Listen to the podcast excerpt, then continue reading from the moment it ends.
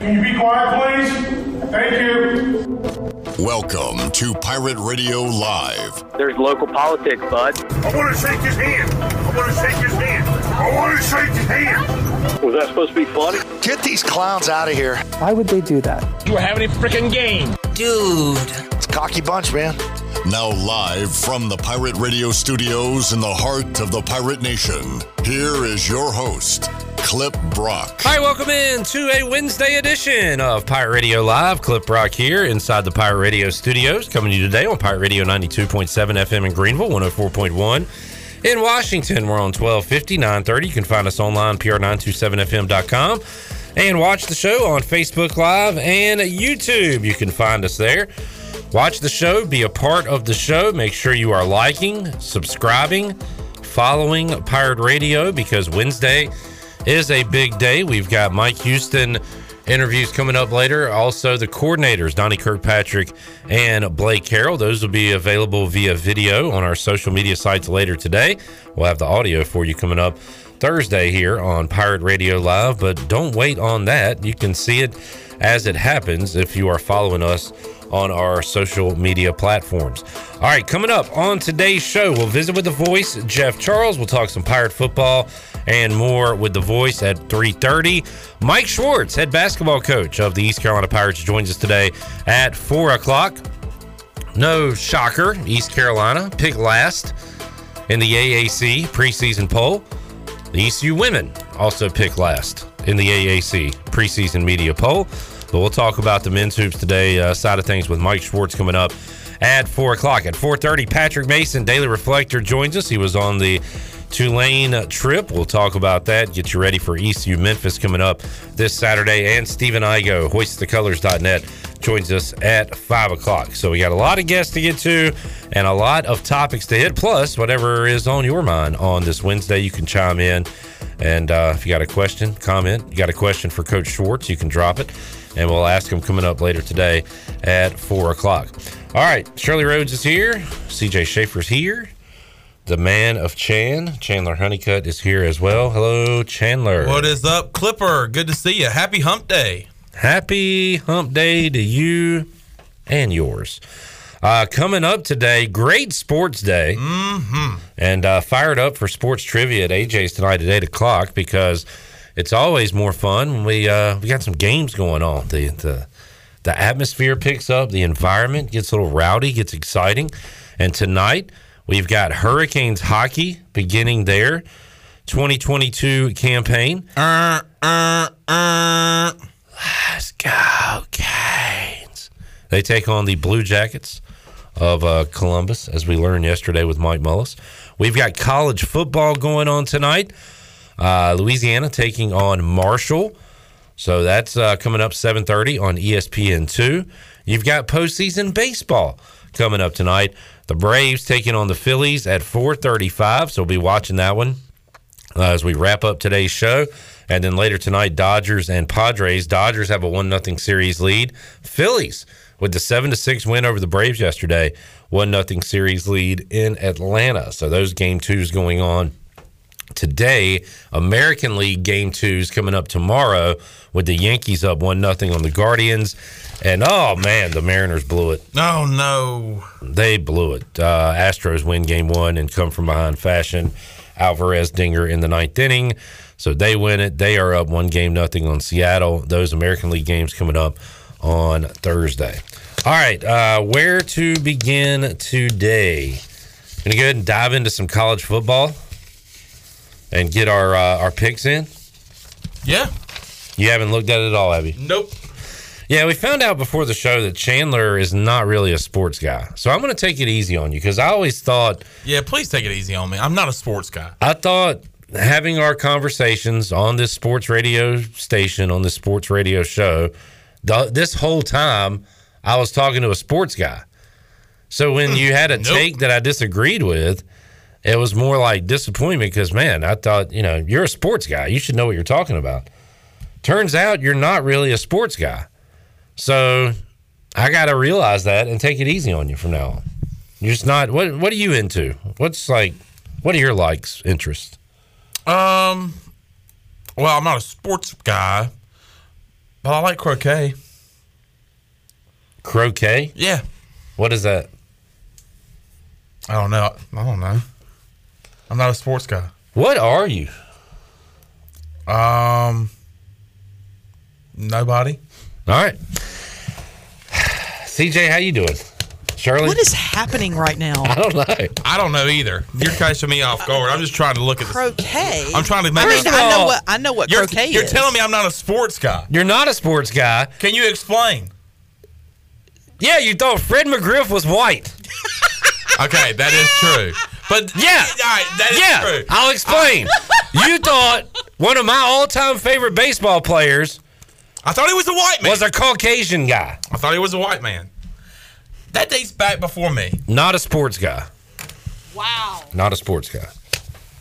Just pick your top 25 teams. I just I I just can't wrap my head around that, Chandler. I'm I can't. sorry. I know it's not. You don't have to be sorry. I'm sorry. I guess that I I counted on you as being a sports guy. I've that's on me. I thought Fred McGriff was a white man. How? Doesn't make me a sports guy? Yes. Fred I've said a lot of smart things about sports. Yeah, but they're I all- thought a man was a white man. Instead, he's a black man. I am not a sports guy. you said a lot of smart things. I don't about- know the history of Braves baseball. I don't know. How about every- Padres? How about Rays? How about good first basemen? How about a borderline Hall of No. Famer? Should be in the Hall of Fame. Fred McGriff, I've heard his name several times, but it, it, it just wasn't a name where I was like, "Oh, let me look up this guy. All let right. me look up. Let me look up his highlights." How old of a man are you? I was born in 1998. How All big right. a boy are you? 1998. Big Cheese over here graced us with his presence in this on this universe in this earth. Should a should someone born in 1998 who claims to be a sports guy know the race of Fred McGriff? Yes or no? I want to hear I it in the vote chat. no. All right, I Wait, vote what, no. year, what year is it again? he was born in 1998. But here's the thing. Are you It- serious? it- you were born in listen, '98. Listen, if you come up to me and you say Fred McGriff, I'm gonna go that Atlanta Braves guy. He was really good. He, he was really good for the Braves. Now, if you went if you went down a race path, that's when I get lost. Now, don't- because I thought he was white. Don't give me this. I don't see race thing either. not a race guy. I'm not a race. Hey, you're not a race guy. I'm not a race guy. I am. I am a sports guy. I want you to take a guess. What color am I? Because you can't. Maybe you're colorblind. What color do you think I am? Fred McGriff. My heart is purple and gold. You're uh, I'm a pirate down to my soul. You're very tannish. Lucky guess. Should Chandler, should someone who's a sports guy born in 1998 know Fred McGriff is a black man? Give me a break, guys, please. Now I know who Fred McGriff. I knew who he was. You didn't, clearly. No, no, it, it's, it, was kind of like a Santa Claus situation. Fred McGriff is real. You know, there's- Whoa, are you there's- saying there's- Santa's not real? Are you Cliff. saying Santa Claus is black? He could be. Santa Claus could be black, just like Fred McGriff. I saw Fred. Here's look. I saw Fred McGriff as God. I saw him as a mythical uh, No, character, he's and he could be black or white. You know what's funny is I have I almost brought in my Fred McGriff jersey yesterday because um, now I should have. I was going to wear my Acuna. I got two other Braves jerseys. I was going to have Willie and Ellerby wear them during the game, but uh, I decided not to. Maybe I should let you borrow the Fred McGriff jersey. Try to walk a mile in his shoes as a white man. I'm gonna go around, man. Man, this guy can play, and he was black, and I know that. I know that now. Now we're gonna play a new game. I'm gonna name like athletes that were really good before you were born, and you have to tell me their race.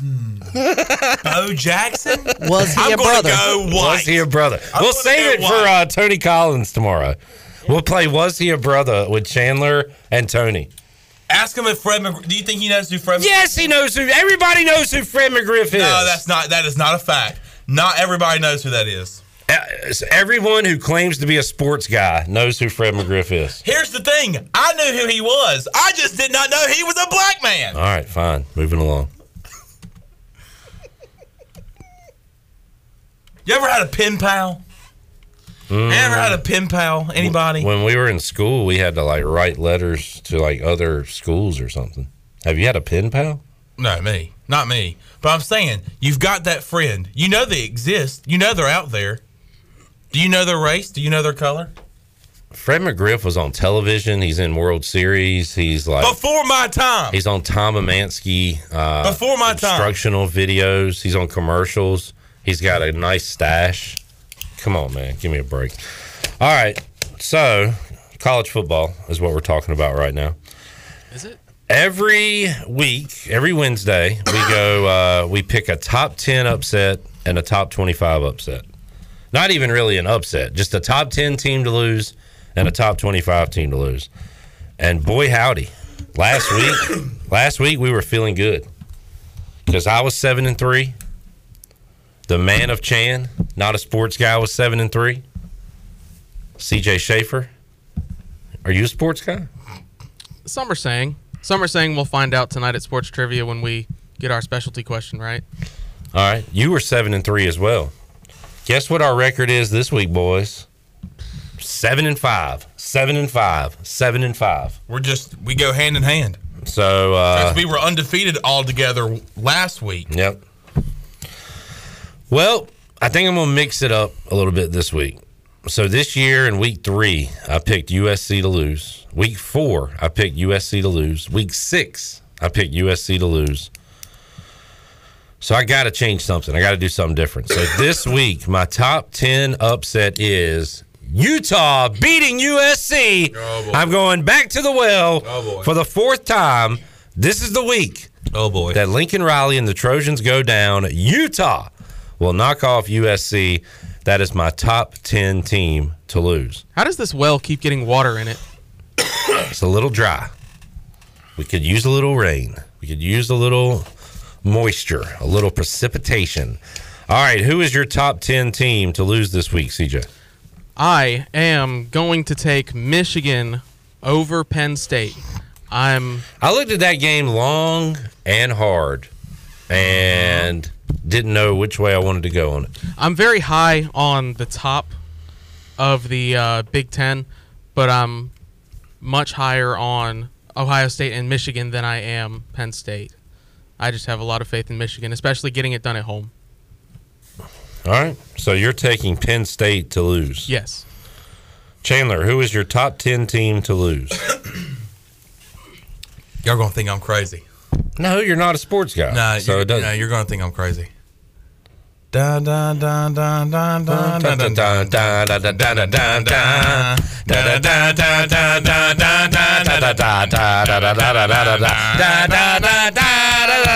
mama.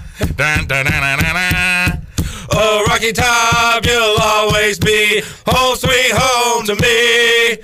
Good old Rocky Top. Woo! Rocky Top, Tennessee. Give me the Vols over Bama Whoa! at home at Neyland Stadium. Give it to me. Bama goes down. Bama goes down. Bama goes down. They've had a set. They've had a couple of games this year where they should have lost at Texas last week against Texas A&M. They're going to be in a close one this weekend on the road, and they're going to slip up and they're going to uh, fall to the Vols and Josh Heupel. Give me the Vols. All right, I'll go ahead and announce that my top 25 team to lose is also a top 10 team. I'm taking Tennessee to lose to Alabama. Uh, CJ, your other pick. I'm going to take Kentucky to lose to Mississippi State. Are they still in the top 25? They are 22. Yeah, they and I don't think they should be ranked. Well, they're without their quarterback, and they got crushed by South Carolina last week. Yeah. And I don't know if Levis is playing this week, but they were hammered. So they got who this week? Mississippi State. Mississippi State coming off a, a huge win over Arkansas last week. All right, Chandler, your top 25 team. I hurt my finger Um, that beat. Are you a music guy? I think you're a music guy. Eh. No? I'm more of a sports guy than a music guy. guys, don't let don't listen to this guy. He's hurting my feelings today. No, just I take, listen to him. No, I take pride in being a sports guy, and just because I didn't know Fred McGriff, yeah, he see there he is. He's he's black, and I and I didn't know that, and I'm sorry, and I apologize. But you know who is black? Dino Babers. Dino Babers in Syracuse is taking down NC State at home in the dome. Oh, who's starting for state? Is it our guy. Jack Chambliss? Yes, but he could not throw. They just like ran him all over the field last week. He can throw. They didn't let him. Let Jack cook. Let him cook. Put the dang orange in the torture chambers. There you go. But I didn't even think about that. But Devin Leary, Of yeah. course you didn't. You're not a sports guy. Shut up! That's why I'm Shut here up! to help you out. Shut up! Of course you I'm a didn't. sports guy. So you got state losing. Yes, the Dino Babers. Dino in the dome. Where are they playing that game? The Dome. What's it called? The JMA Wireless Bowl. Uh, wireless. They're playing a bowl game this early. The J- JMA Wireless Dome. Is that what it's called now? It's not the Carrier Dome anymore. Nah, I knew it wasn't. the I Carrier knew it was the Carrier Dome. Now, why's that, Chandler? Because I'm a sports guy. But you Because didn't- I'm a sports guy. You didn't know it had changed? You know who I? Interesting. I, I did know that Dino Babers was black. Good. I'm proud of you for that. Uh, and Dave Doeren, white man. He is a white man. What a show Sports guy. we've got going today. Sports guy. Is Chandler a sports guy? We are trying to figure it out. We're gonna find out. Joe says Tennessee over Alabama. yeah, Joe. Alabama. Christian says Alabama loses to Tennessee. Y'all, y'all, Look at the influence Sports Guy Chandler has on these people. come on, y'all. yes. Y'all aren't getting on his side. Oh my God! Give me, give me Bama by two touchdowns. Alabama plays when they want to play. Like they, if they need to wake up, if they need to smell the uh, the Bath smelling salt. salts, bath salts. Not a drug guy. are you? if they need to wake up, like they played Texas, right? Oh, we're in a we're in a close game. Nah, we'll just go and win it. A and M's got it at the goal line. Should we worry? Nah, they'll run a stupid play. We're gonna win. I mean, Bama's gonna. they- Joe's going with me on Syracuse over State too, Okay, because he's following the sports guy. yeah, you keep following him. Uh, Christian says I've been eating some rat poison. I think I think Chandler's been eating the rat poison to not believe in Alabama. I, am fa- I'm, is that a three thirty?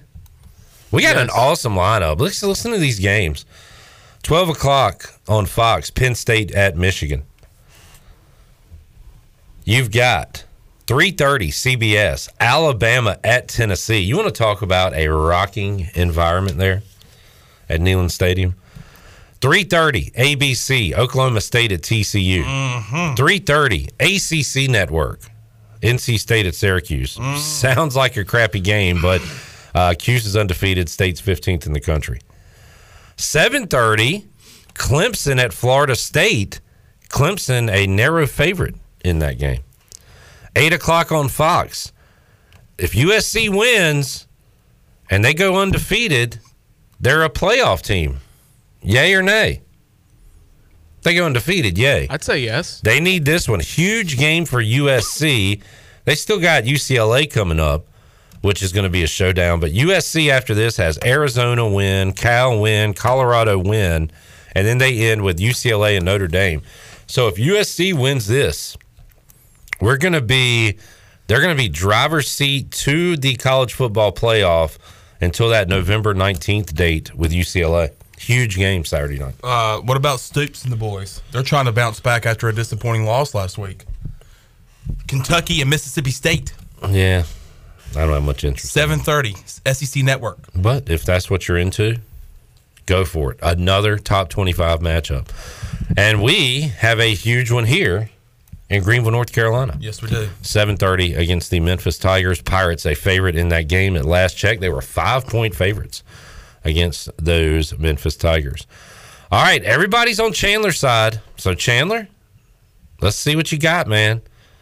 Tennessee and Syracuse, and and everybody is uh is riding the Chan man right now. The big cheese, picking up some uh, a little funk with that cheese. Yeah. Um, I'm all right. I'm gonna announce it right now.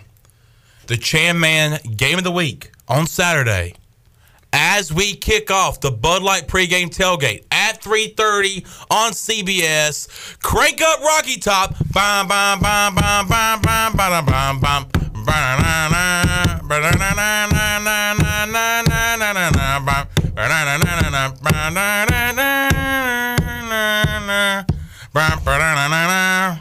Oh, Rocky Top, you'll always be home sweet home to me. Good old Rocky Top. Woo! Rocky Top, Tennessee. Yeah. That is the Chan Man game of the week. Tennessee versus Alabama. Okay, glad we did that all over again. John Moody's getting ready for a big opening night in PNC Arena tonight. Hurricanes back Moody. on the ice. Moods. Moody. I saw him cutting grass. Do you have you ever used those um the lawnmowers where you actually stand up on it Nah, and operate it? I saw John Moody on one of those yesterday. Hmm. sounds fun. Working his ass off. I've been on a stand-up roller coaster before. I believe it was called the Shockwave at Kings Dominion. Oh my gosh. Do y'all like coasters? Love them. I used to love roller coasters as a kid. Yeah. You Nope, No. Not a roller coaster guy. Nope. not a roller coasters guy. Really? I don't like heights. I don't like planes. I don't like planes, which is kind of weird, right? I mean, you think about. I'm a pretty like conservative guy when it comes. Like, I'll never go skydiving, No need to get political, clip. and I want to talk to you about a few things today, folks. No, I never uh, conservative in the sense that um, I just don't need to do that crazy stuff, skydiving and Rocky Mountain climbing and going 2.7 seconds on, On a a bull, bull named named Fu Fu Manchu. Manchu. Yeah, that's that's not me. That's not me. Um, but I loved roller coasters, and boy, how easy could that thing just flung off a track Just like that. and I'm splat Dead. on the earth. and, Dead. and you got a non-sports guy, Chandler Honeycutt, hosting this show, and I'm a, I'm not even here. And what a sad day that'll be. But uh, man, I did love roller coasters. Space Mountain. Hey, I'm. All right. I've been thinking about this. Quit pushing the narrative that I'm not a sports guy because I love talking sports with people. And then when they see me in public, they're not even going to bother to talk to me about anything. Because when the Panthers do go on the road this weekend and win their game one with Steve Wilks at Los Angeles Rams, Is it a series? well, game one of the Steve Wilks era this year as interim. We will win. People are not going to want to come up and talk to me about it because they're going to look at me and say, hmm, I'd go talk to him about the Panthers winning today, but he's not a sports guy. All right, you're a sports guy. Thank you. Yep. Uh, do you really think the Panthers can win? No. The Rams are our survivor pick this week. I'm a little worried about it. Interim coach, backup quarterback, they're going to be fighting their tails off for Wilks. Oh, absolutely. The thing is, I just hope they're cr- too crappy for it to matter, you know? And the other team has Aaron Donald. Yeah, but the thing is, is that Matt Stafford has looked absolutely terrible. He's a coming off, coming off a Super Bowl hangover. This is a very scrappy defense with or without Phil Snow. Hey, sometimes we like to go dummy. He's gone bummy. Hmm. Tough crowd on that one. Yeah, An audible groan from Studio B. not a joke guy. Ooh. Not a joke. Not a joke guy. Not a joke guy. All right, I'll stick to sports then. Um, Davante Adams. Dude. Shut up, Garrett. What do you know? Dude. Dude. Davante Adams has been charged with assault after shoving a cameraman. So let's see. He has been charged with misdemeanor assault for shoving a uh, media worker. He was incited, uh, was cited for an intentional overt act that inflicted bodily injury. So uh, And yeah, all that stuff is true. You can't just go pushing a guy down. If I was that guy, Very, very disappointed. I was trying to think of if I was that guy, what I would do. I'd probably be like, look, Davante, we need this to just go away. Like, yeah, you pushed me. I get it. Like, I was in front of you. You pushed me. You shouldn't have done that, obviously. I don't want to go to court. I don't want you to get arrested. But just throw me. Look, I'm gonna I'm gonna write a number down on a sheet of paper. Write a number down. I'll write it down. I'm gonna slide across the table. You give me that amount of money, you'll never hear from me again. What do you think he'd do? He'd probably laugh in your face. First of all, how are you going to get up with him? I know people. I got Derek Carr's silly. Hey, uh, what? I need to get Davante Adams' contact information. yeah, I'm the guy that he pushed to the ground uh, after that Monday night uh, loss. I'll in call Kansas the City. I'll call the authorities and say arrest that man, and then I'll go meet him at the station. That's him, officers, right there. Who? Davante Adams? Hey, yeah, if, he's right there. Hey, if it was Chandler trying to point him out, he would point out Hunter Renfrow. Yeah, because he wouldn't know what race Davante Adams is. it was the white man. Um, sir, that's Hunter Renfrow. that's not Davante Adams. He, Davante Adams is black. He's not a white man. Oh man. Are you kidding me? Uh, so we'll see how this ends up. Uh, but Davante Adams says, uh, you know, he apologized after. He was frustrated, but obviously can't do that. Remind him. And then, uh, Well, did you see the police report? What was written? What? That he has whiplash and a mild concussion, yeah, and that's why he filed the police report. yeah. I mean, I don't really blame the guy. I mean, he's not in a neck brace or anything, but Well, if somebody, brought put- up. Somebody brought up the. You remember when Linval Joseph trucked the camera, the sound guy Now, coming that out of the funny, tunnel? Yes. Yeah, but you didn't hear anything about him suing or Well, having. But him- that was different. That was a Linval total Joseph, accident. Yeah, was running out on the field. Well, okay, Davante yeah, Adams pushed okay. the guy. Okay, that's fair. Totally That's fair. different. But someone did bring up the notion that that guy did not do anything. Yeah, to well, go after he was Linval in the wrong place at the wrong time. How about the guy that ran on the field in the Rams game that Bobby Wagner tackled had a concussion? And then he actually filed a police report. Now that's lame. That is very lame. Yeah, this cameraman obviously is in his uh, has a reason to file a report. The guy who I mean, he runs on the clearly just went. Yeah, he, he pushed the guy. Out. He was like, "Get out of my way." Yeah, he physically pushed the guy He out was, of the way. Man, Davante Adams was mad, mad after that game. Yeah. All right. Um, Michael. Michael says Carolina has not got off the list yet, and Chandler has the list Got the list. pulled up right here. I've got the list. It's the uh, Michael Winstead honorary dumpster juice list. Panthers. We wanted to add some people. Yeah, and by the way, All right, I'm gonna uh, I'm gonna go to y'all. Think about it real quick. CJ Shirley. Let's add a player, a thing in life, whatever you want. We're adding to the dumpster juice list today. and by the way, Michael, it hasn't gone off the list. In fact, it's the only item on the list. But- number one and the only item, Panthers. I'm gonna add another item to the list, to the Michael Winstead dumpster juice list. I, we talked about this the other day. I guess we'll just throw in the whole shebang of them. I'm gonna just throw offense. Broncos offense. But I want to put Nathaniel Hackett up there by himself, and I kind of want to put Russell Wilson up there by himself. But I'll just put uh, Broncos offense. Oh, by the way, speaking of the list, congratulations to your son, Michael, for making the Biletnikoff watch list. Ah, that's a good list to be on. All right, CJ, uh, what are we adding to the dumpster juice list?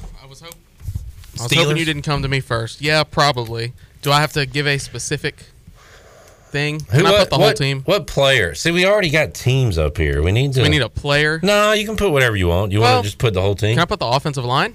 yeah. Yeah, Let's put the yeah. offensive line. Steelers O line. Yeah. You just made the dumpster juice list. There we go. All right, Shirley.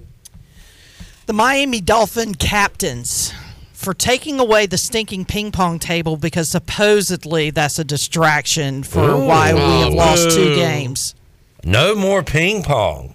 My, and so they were in the midst of a huge ping pong tournament between the players. Uh, is this a true story? It is a true story. True story. So it's the captain's fault, not They- the doctor they- of Tua. No, the It's Dolphins captains, which included Tyreek Hill, they decided. It, it- well, they brought it in because they felt like it was going to promote camaraderie and you know give a level of competitiveness, and they can all hang out together and play ping pong. So they had created this little tournament.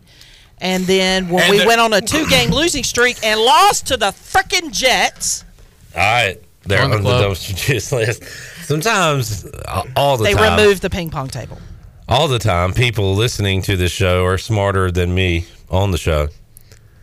Great line, Brad, that I should have used it. You asked me a question. How would I get in contact with Davante Adams? Well, duh. I'm buddies with his former teammate, Aaron Jones.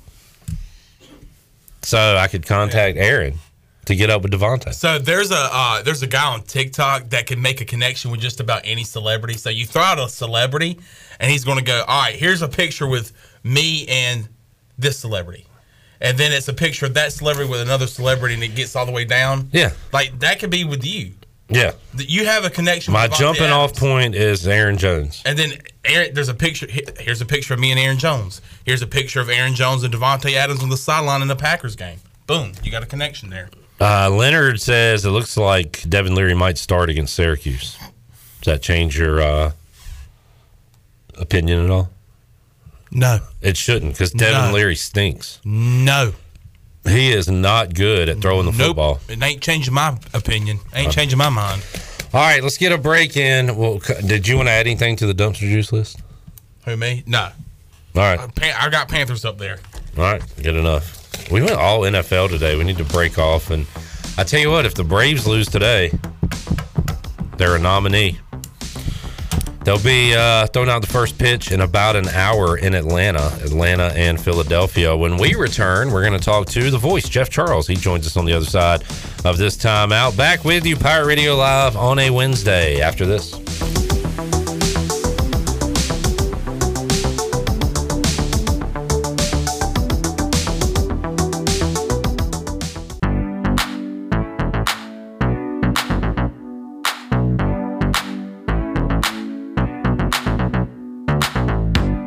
Listening to Hour One of Pirate Radio Live. This hour is brought to you by Country Mart. Country Mart is open every day and has two locations in Bethel on Highway 11 and in Stokes on Highway 903. Country Mart, fueling you up with great food and your engines with great gasoline. Now, back to the show. Welcome back. Hemp Garden is your premium CBD retailer in Eastern North Carolina. Find yourself having anxiety or in need of extra sleep support?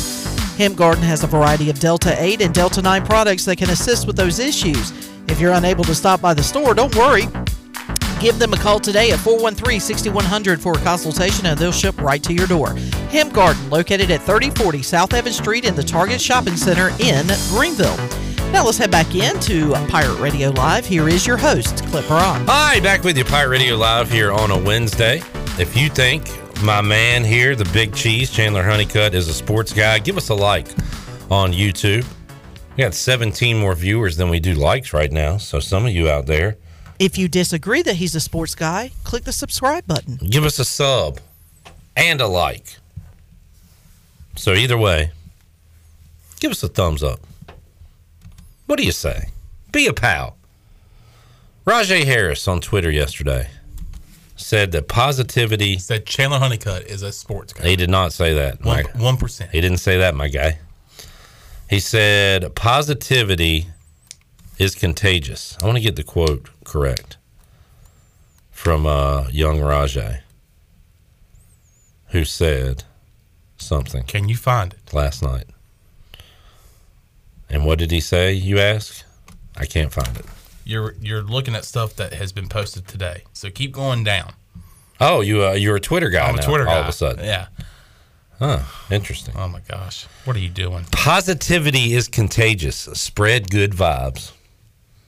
And I think I do that every day, right, Chandler? yeah, you you you are the epitome of spreading good vibes and positivity. Good use of the word epitome. Is it really? Yeah. Okay, I just I no, that I, was ran- good. I randomly said that. No, that was good. I like that. That was good work. All right, Plethora. you got a plethora of words you can use. Let's uh, head out to the Pit Electric Live line and visit with the voice on this Wednesday. Jeff Charles joins us today on Pirate Radio Live. Jeff, how you doing today? Clip, I'm doing great. What a gorgeous day it is today. A little baseball, a little football. We got both going on, don't we? Got that and the start of Hurricanes hockey. Uh, going to be a fun night tonight at AJ McMurphy's. We got sports trivia at eight o'clock, and we'll have all the action on. So great time of the sports year. Also, Mike Schwartz uh, on our show today, Jeff, as we'll talk some ECU basketball. So uh, a little bit of everything going on. Something for everybody this time of year. This is a fun time, kind of like uh, May. You know, in May we talk about the same kind of thing. Clip when you have NHL winding down or playoffs, NBA the same situation. Major League Baseball has started Kentucky Derby, so there's always a lot going on. Uh, you know, in May and also October. Ironically enough, they're two of the most beautiful months uh, of the year. So yeah, a lot of sports going on. A lot for uh, guys like you and me to stay up with. Jeff Charles joining us. Jeff got some uh, late night calls coming up here for the next month or so. East Carolina will play at 7:30 against Memphis this week, 7:30 against UCF the following week, and then a couple of Friday nighters at eight o'clock with uh, BYU and Cincinnati. So I feel like we've had seasons before, Jeff, where just about every game was at noon. Uh, we're getting a lot of night games this year uh, for the Pirates, and I think that's because uh, they're you know they're playing a little better and they want to get them on TV at a at a uh, a time other than noon. But uh, man, uh, some late night uh, late nights coming up for both of us here. Yeah, no doubt about that, Clip. Uh, I've been thinking about the next two, and uh, you're right. I was aware those two were were coming up as well, BYU and Cincinnati. But I really hadn't thought about stringing four in a row together. But that's that's where we're going to be. Seven thirty start this week, and as you well know, Clip, there always seems to be an extra little bit of juice in the air, a little more electricity in the air when the lights come on at Dowdy Ficklen Stadium. And so uh, here we are in October and in uh, at 7:30 and about the middle part of the month, you know, it's going to be going to be really dark at 7:30, so the lights are going to have full effect and the entire game is going to be played really uh, you know, a, a, a true night game. So Pirates got to get by this one uh, with Memphis. It's a toss-up game, I think, Clip. Uh, both teams are coming off losses from last week, that devastating loss from Memphis when Houston came back. It was incredible watching that game in the fourth quarter and watching the Cougars come back to win the game. You have to wonder about uh, Memphis' psyche coming into this game. And then the Pirates went down to New Orleans and uh, played a very good Tulane football team. And Clip, we talk about it all the time. It usually comes down to a half dozen plays in every football game, especially the real close ones. And if you make those plays, oftentimes you win the game. If you don't make those plays, oftentimes you lose the game. And I think we can go back to the Tulane game last week and just see where the Green Wave did a better job with execution and a better job of not turning the ball over. And you know they got to win, and here they are. I mean, they're playing really well. They're they're five and one. They've got another winnable game coming up this week at uh, USF. So you know if they take care of business like they have so far, they're going to be six and one, and they're kicking themselves because they had that three point loss to Southern Miss a few weeks ago. So they're legit. I, I really think they're a good, solid American team. The Pirates are trying to get there, and East Carolina is trying to iron out some things, clean up some things, and let's see if they're able to do that uh, this Saturday with Memphis in town. And boy, Memphis kicking themselves, Jeff. They could be a five and one, three and zero in conference play if they were able to just take care of the final minute, two minutes against Houston last Friday night. As uh, Memphis had the lead the entire game, they were cruising. Houston scores late, gets an onside kick, scores again, and then boom, you look up, and Houston escapes with a win on the road. So Memphis is going to come in here a little angry after what happened to them last week. Well, you'd think they would, Clip. Uh, man, I tell you what, it was uh, a meltdown of major proportions for sure at the Liberty Bowl. And looking at the faces of the Memphis fans, they were like shell shocked. Yeah. Fourth quarter, and it was, it was kind of humorous actually watching some of the fans there. But as I understand it, uh, you know, it was a tough loss. It was a tough loss for their fan base. Uh, Matt Dillon's a good friend of mine. Matt does the color commentary for the Tiger Sports Network, and he told me there weren't a whole lot of happy Tiger fans after that one, as uh, understandably so.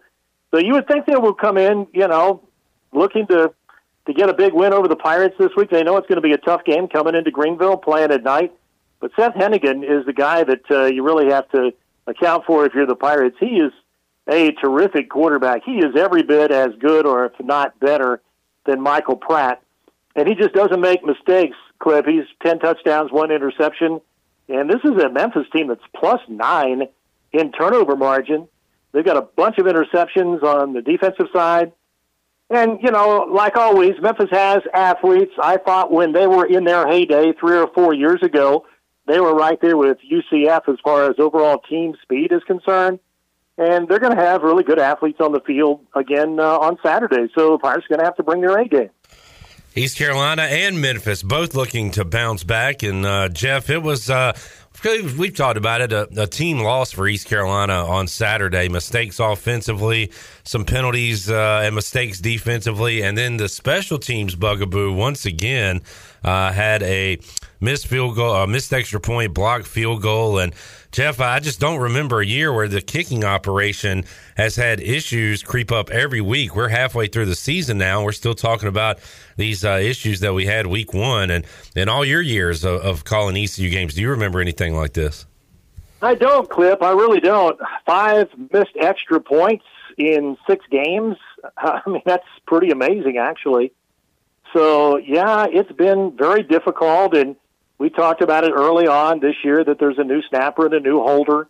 I think they've had some guys that have missed some assignments up front. I think that was the case on one of the kicks uh, last week. So it's got to be extremely frustrating. Mike Houston said earlier this week, he says, I don't know of anybody in the country that spends more time on kicking drills, on extra points, and also field goals. So that's what has to make it doubly frustrating. They they try so hard all week to get things ironed out, and then it looks like the same problems happen again on Saturday. So we'll see how it works out this week. But you know, I'm I'm to the point now, Cliff. Every time they try a field goal or try an extra point, I kind of hold my breath as we're broadcasting yeah. the game. Yeah, you're right, Jeff. Jeff Charles joining us. Jeff, I got homecoming and uh, Marcus Crandall, the Crane man, going to be introduced into the Hall of Fame and seeing a lot of old school. Uh, they're calling it a modern throwback jersey, kind of an old school look with the ECU social media and the pictures they're putting out. Kind of a faded purple, the gold stripe with the white on the outside, kind of looking uh, like it did back in the day. So uh, interested to to see how, how all that looks on Saturday. Those uniforms look really sharp. The players like them. Will uh, they, they, should look good. We'll see if they play good, Jeff. But uh, a big weekend coming up uh, when it comes to ECU athletics. Yeah, it is, Clip. Uh, Hall of Fame weekend, homecoming. They've been combining those two events the last few years.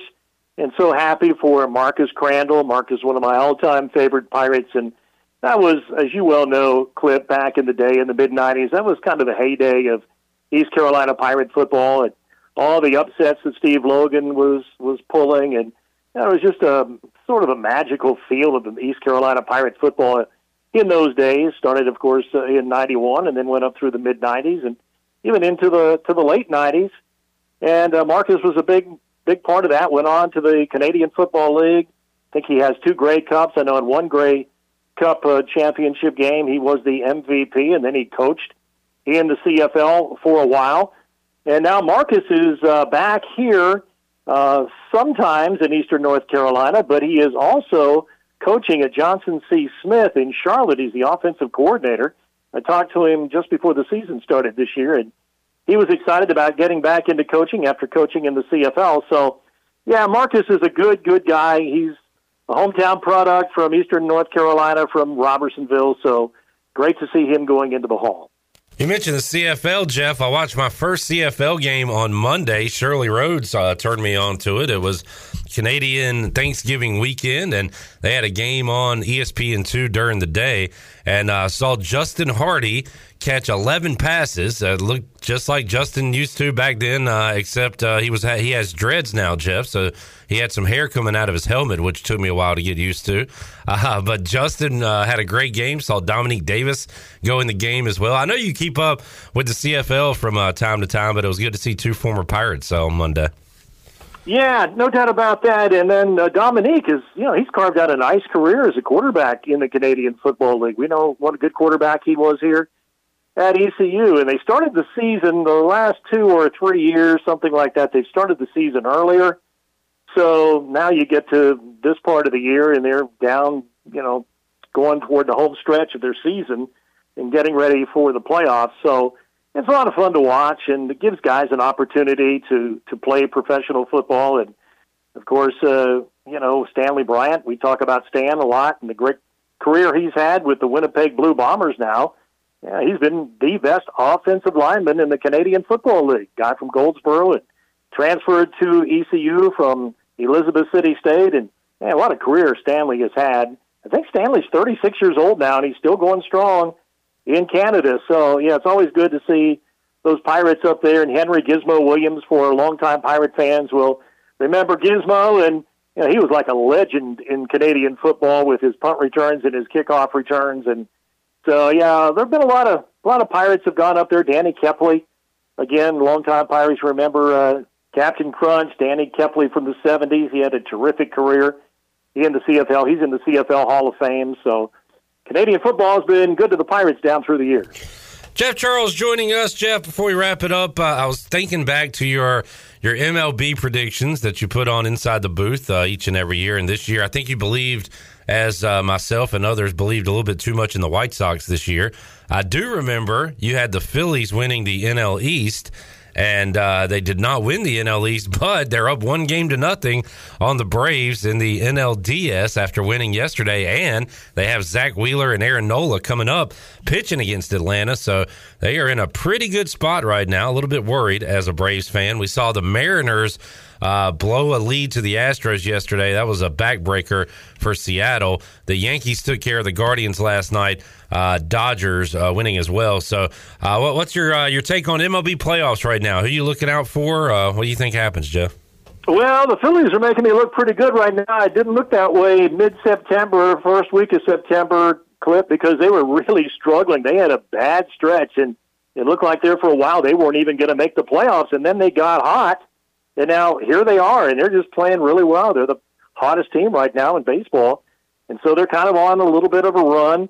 Uh, so you know the Phillies are making me look pretty good. The White Sox, you're right, made me look pretty bad. They ended up at 500. They ended up at 81 and 81, and they just had a lot of injuries. And then Tony La Russa, the manager, had his issues this year. It was just one of those years that just didn't seem to mesh for the White Sox. I really like the Guardians because we talked about this before, Clip. I'm a big Jose Ramirez fan, and they're playing the Yankees in that series. Tough to win at Yankee Stadium, but uh, we'll see if the Guardians can can come back in the series. And then, you know, just over the years, watching so many games at Minute Maid for the Astros, gosh, are they ever tough to beat at that ballpark? And you know, that ballpark most times is is full. Certainly will be full for the playoffs, and uh, they just feed off that crowd, and it is difficult as heck to go in there and win.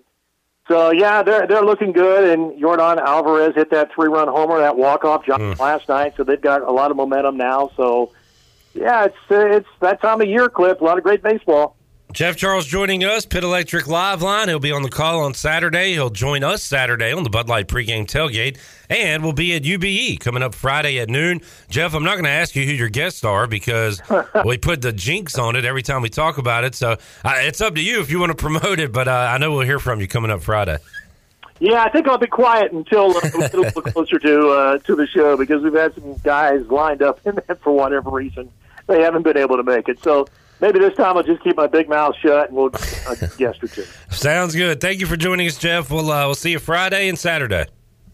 Sounds great. Thanks a lot, Cliff. All right, the voice, Jeff Charles, joining us here on a Wednesday edition of Pirate Radio Live. Looking forward to talking to Jeff. Hour one of the Bud Light pregame tailgate, three thirty to four thirty, coming up on Saturday. Let's take a break. We'll come back and wrap up hour one. Get you set for hour two, where we'll talk Pirate hoops with the head basketball coach of the Pirates, Mike Schwartz.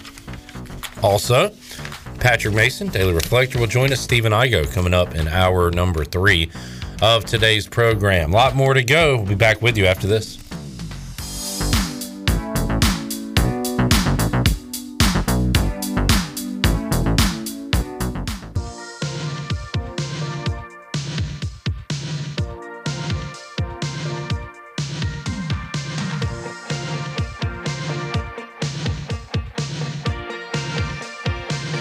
You're listening to Hour One of Pirate Radio Live. This hour is brought to you by Country Mart. Country Mart is open every day and has two locations in Bethel on Highway 11 and in Stokes on Highway 903. Country Mart, fueling you up with great food and your engines with great gasoline. Now, back to the show. Welcome back. Drive a little and save a lot at Washington Chrysler Dodge Jeep Ram. Washington Chrysler Dodge Jeep Ram has a great selection of new and pre owned vehicles, plus offers service to all makes and models in a state of the art facility. Drive a little and save a lot with a short trip to Washington Chrysler Dodge Jeep Ram on Highway 264 in Washington and online at WashingtonChryslerDodgeJeepRam.com. Now let's head back into Pirate Radio Live. Here is your host, Clip Rock. All right, great sports day. We got Major League Baseball playoffs beginning in about 30 minutes. Game two, Braves and Phillies. Phillies, a 1 0 series lead there later tonight. It is Dodgers and Padres, LA, with a 1 0 lead there. AL playoffs continue on Thursday. Canes opening night tonight. Hurricanes taking on the Blue Jackets. So that's going on in Raleigh. And you got a college football game, Louisiana taking on Marshall. So uh, a little bit of something for everybody on this Wednesday. And pretty soon we'll add hoops to the mix and ECU basketball to the mix as they will begin their season coming up November 8th against Mercer. Joining us in the Pirate Radio studios, first year head coach of the East Carolina basketball Pirates. He is Mike Schwartz joining us. Coach, good to see you again. How you doing? Great, great clip. Thanks for having me. I know you've been a uh, busy man, so we appreciate your time. So uh, tell us uh, what you guys have been up to so far as, as far as practice goes. Uh, what have you guys been accomplishing on the court these days? Yeah, it's been a really good preseason. We are uh, 11 or 12 practices in right now. I actually had uh, American Conference Media Day earlier this morning, so that went well. And, um, you know, we're still trying to establish what the identity of this team will be in terms of a rotation. Uh, you know, Clip, that's that's where it's still happening every day. The competition in terms of what minutes will look like, what the rotation will look like. I don't think any of that is set in stone yet. But from a standpoint of practice, um, been putting a lot of time into what we're going to be doing defensively and looking to execute that. And that's really where our barometer is right now is, is how well we can execute our defensive schemes and, and from that point forward. Wanted to ask you, ECU picked last preseason. It makes sense. A lot of unknowns, especially us on the outside and you being in your first year. Is that – I don't know. Can you use that as motivation? Is it more like, well, yeah, they don't know what we got, so we got to go prove it? You know, what do you think when you see that? I think all coaches would say you're going to find different ways to motivate, without a doubt, and and so I think that's just another way, and that's that's thrown right in front of you. And you know, but but we've been seeing that all summer long, and our guys, and we've made note of it because there's been multiple um, media outlets that have, as they've looked into the, the summer rankings or the preseason, and now you just get to the official or so to speak official ones. But you, you know what, Clip? In the end of the day, whether you're picked first, you're picked last, you're picked somewhere in the middle, really, it, it you got to go do it. You got to go do it regardless of what it is. And, and I think um, I think our guys understand that. But there's no doubt that we should have a chip on our shoulder regardless. Right. You said you're trying to, to see what you got as far as the rotation, how many you're going to play, who are those guys to play. And we know from the outside some names RJ Felton, uh, returning Javon Small, Brandon Johnson, and, and of course Luigi. And then, you know, a lot of new faces on this team. So who is standing out day to day in practice? Who are the guys kind of leading the way right now? Well, I think some of the names you just mentioned, without a doubt, are standing out. Javon Small has had a really good preseason. RJ has had a really good preseason, and so has Brandon Johnson. Uh, all three of those guys, you know, to be specific. Luigi has had his moments where he's played really well, and he's given us some much needed size and physicality. And then we have the young guys that, you know, they have been more inconsistent some of the newer players but but in the end of the day clip the reason why i say that about a rotation is this we haven't faced up against anybody else yet. We haven't seen a different color uniform in front of us. It's either been purple or gold. and you have six, seven guys on each side of the ball, and everybody's competing in practice. So some days, but we're getting to the point where the guys, I mean, they know what we're trying to accomplish on both sides, offensively and defensively, and they're ready to potentially go ahead and try and execute against someone else, another opponent. And in the next few weeks, we'll get that chance. So that's really where rotations and things like that start to uh, take shape. College basketball has these super secret scrimmages that I don't know who is allowed to talk about it or what, but we a schedule ends up getting leaked. I don't know how much you can talk about it, but will your guys be playing any guys preseason in a practice setting? Like you said, they're super secret. okay. Um, all right. I'll take that for what it's worth. So maybe you'll be able to see another team, maybe not, uh, before the season begins. All right. So, uh, Coach, some of these newcomers who. Uh, I, I want to ask you about LeCount, the uh, the guard from California, and you say, well, how does a guy scoring like thirty a game and putting up these numbers in Los Angeles get all the way here to Greenville?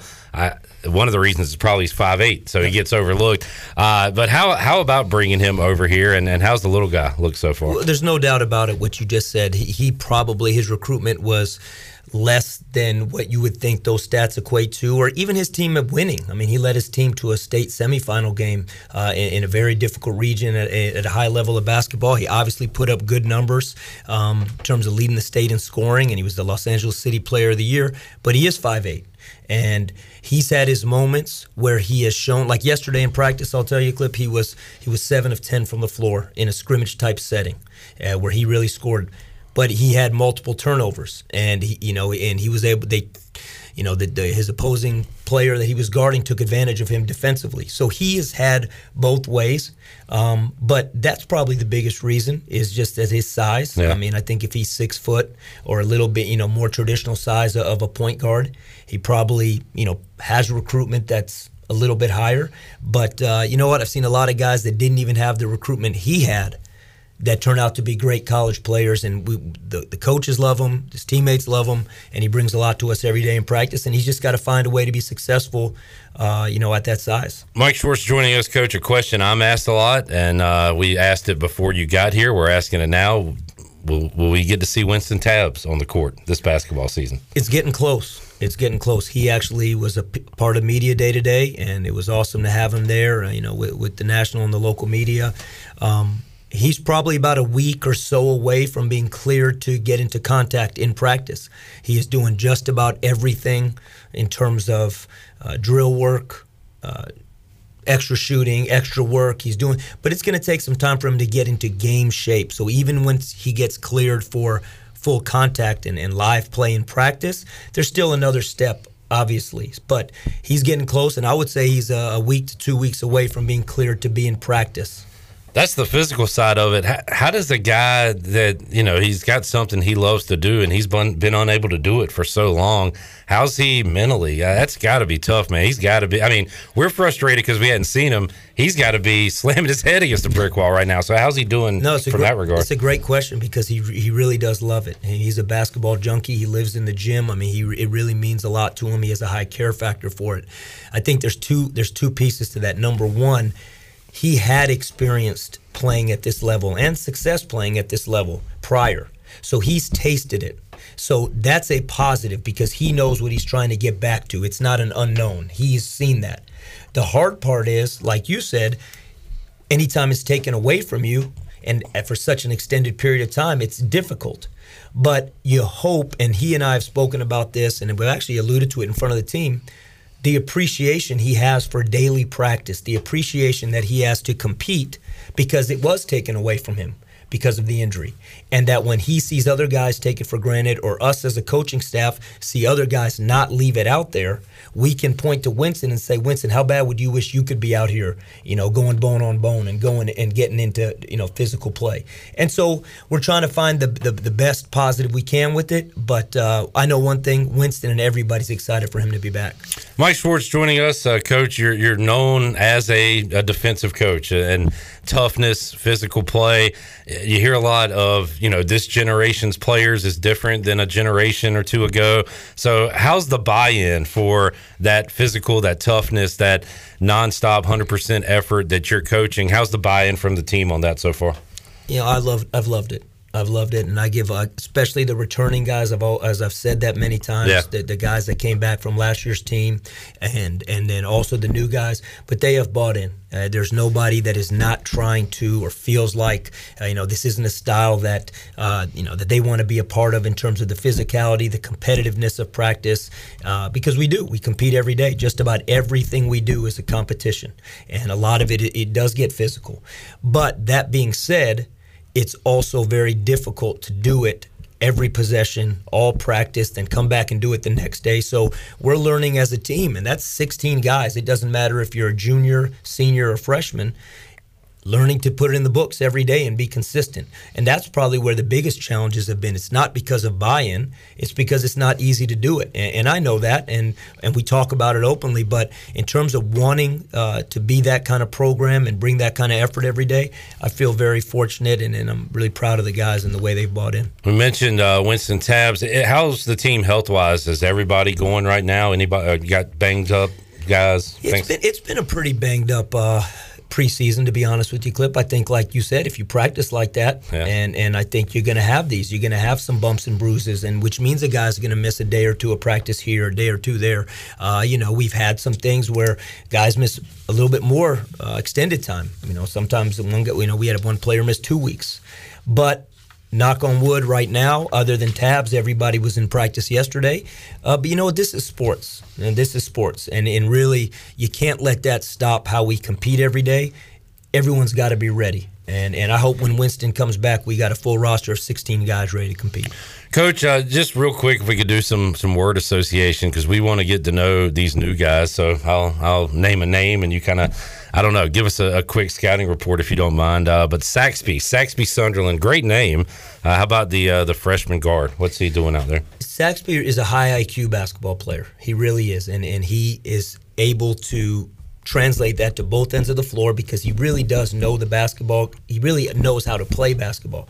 His he just gets himself in trouble when he tries to do too much as all freshmen do, whether it's over dribble or get overly aggressive on defense. But when he stays within himself, Saxby is a very high IQ. Uh, I think he's a I think he's a smart basketball player. A lot of well, on that note, a lot of freshmen, uh, a lot of newcomers. So we have to be patient, I guess. Turnovers, things like that. Yeah, you know, I think we're going to do our best to alleviate those, yeah. regardless. And, and I mean, you see, you see older teams turn the ball over, but under the the one thing that's the difference in college is just really valuing the basketball and what it means, what one turnover means.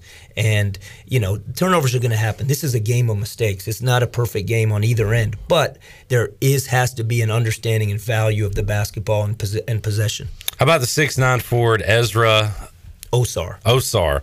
Uh, Stephen Igo's been been on his hype train uh, preseason. So how about Ezra? Said that might maybe a little raw, but a heck of a athletic player. Very athletic, very explosive, very strong. And when he puts that together with a high motor, when I say motor, I mean consistent effort. He has been really good in practice, particularly on the glass. We had a uh, we had a short abbreviated inner squad. You know, we do it just about every day, and you know, and he pulled down nine rebounds in a short time, just going in there and getting after it and being physical. Um, for his size, he does have pretty good ball skills. We've talked about it on this show before.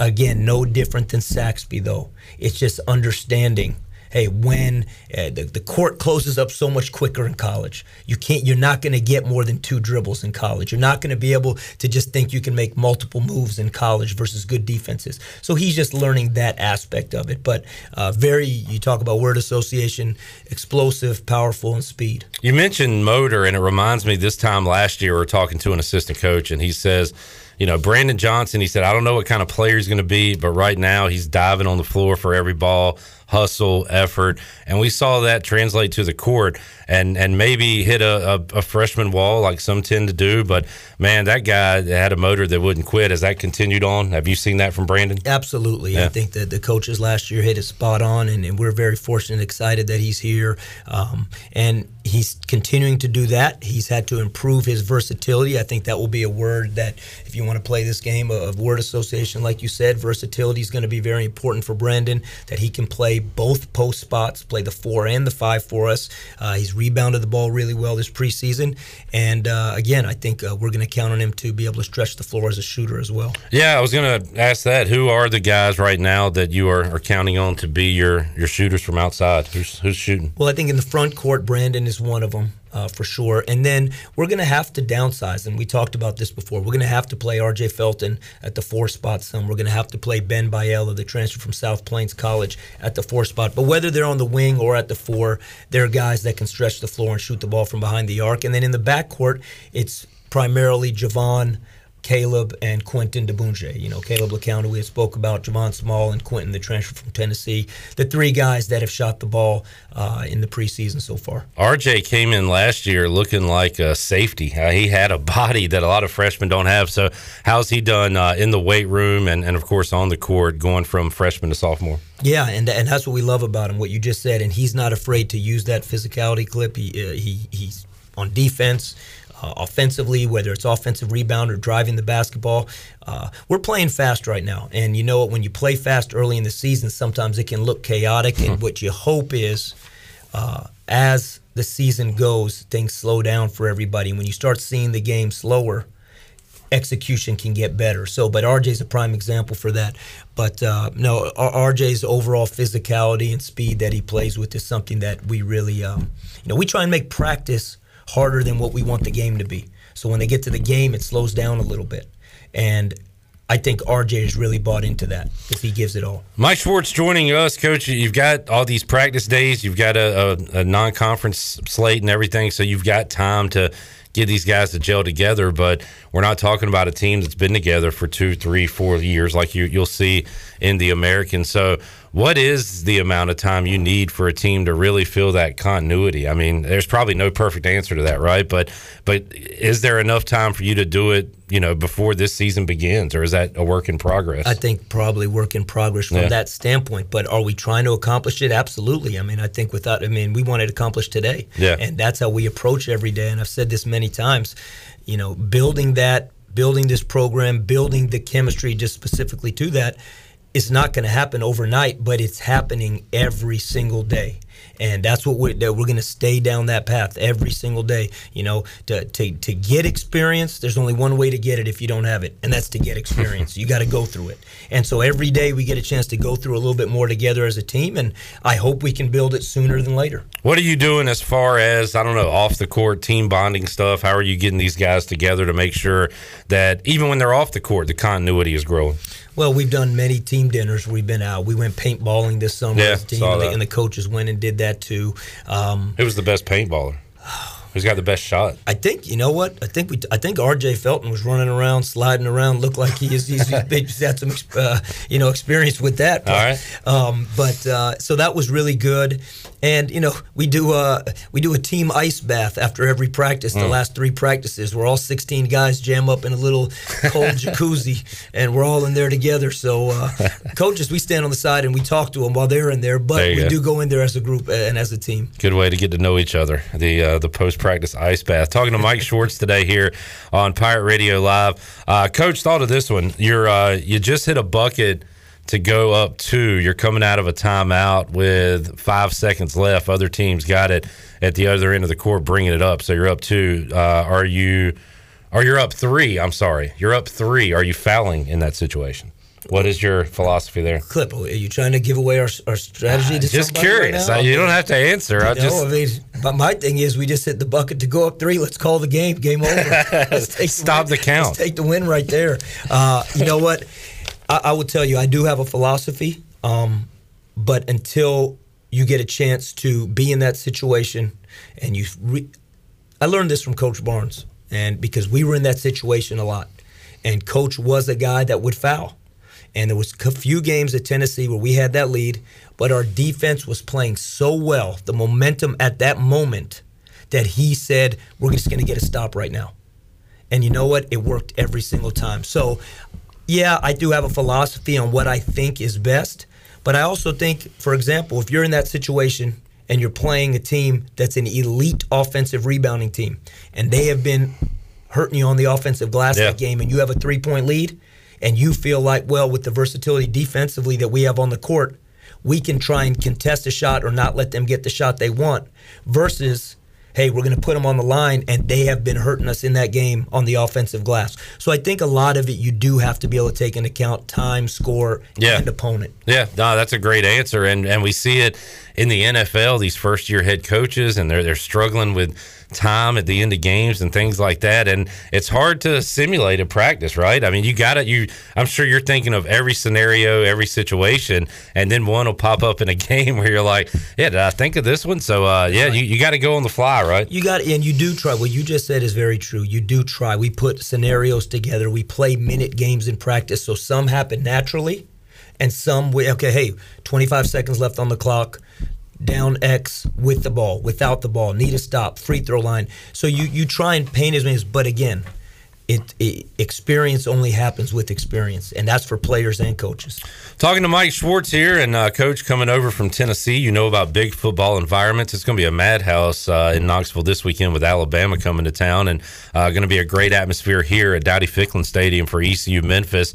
How have you uh, enjoyed the Pirate football season, and how have you used that as a recruiting tool to, to bring some guys to games here? It's been awesome. Our, our game atmosphere is as good as there is. I mean, the, the student section, uh, we've brought in recruits to games. We've had official visits. We've had unofficial visits. I've had a chance to be in the stands. I've had a chance to be up in, in the town bank uh, tower. So uh, to, to me, it's fantastic. I mean, I think we have everything that you could ever want from a home field advantage.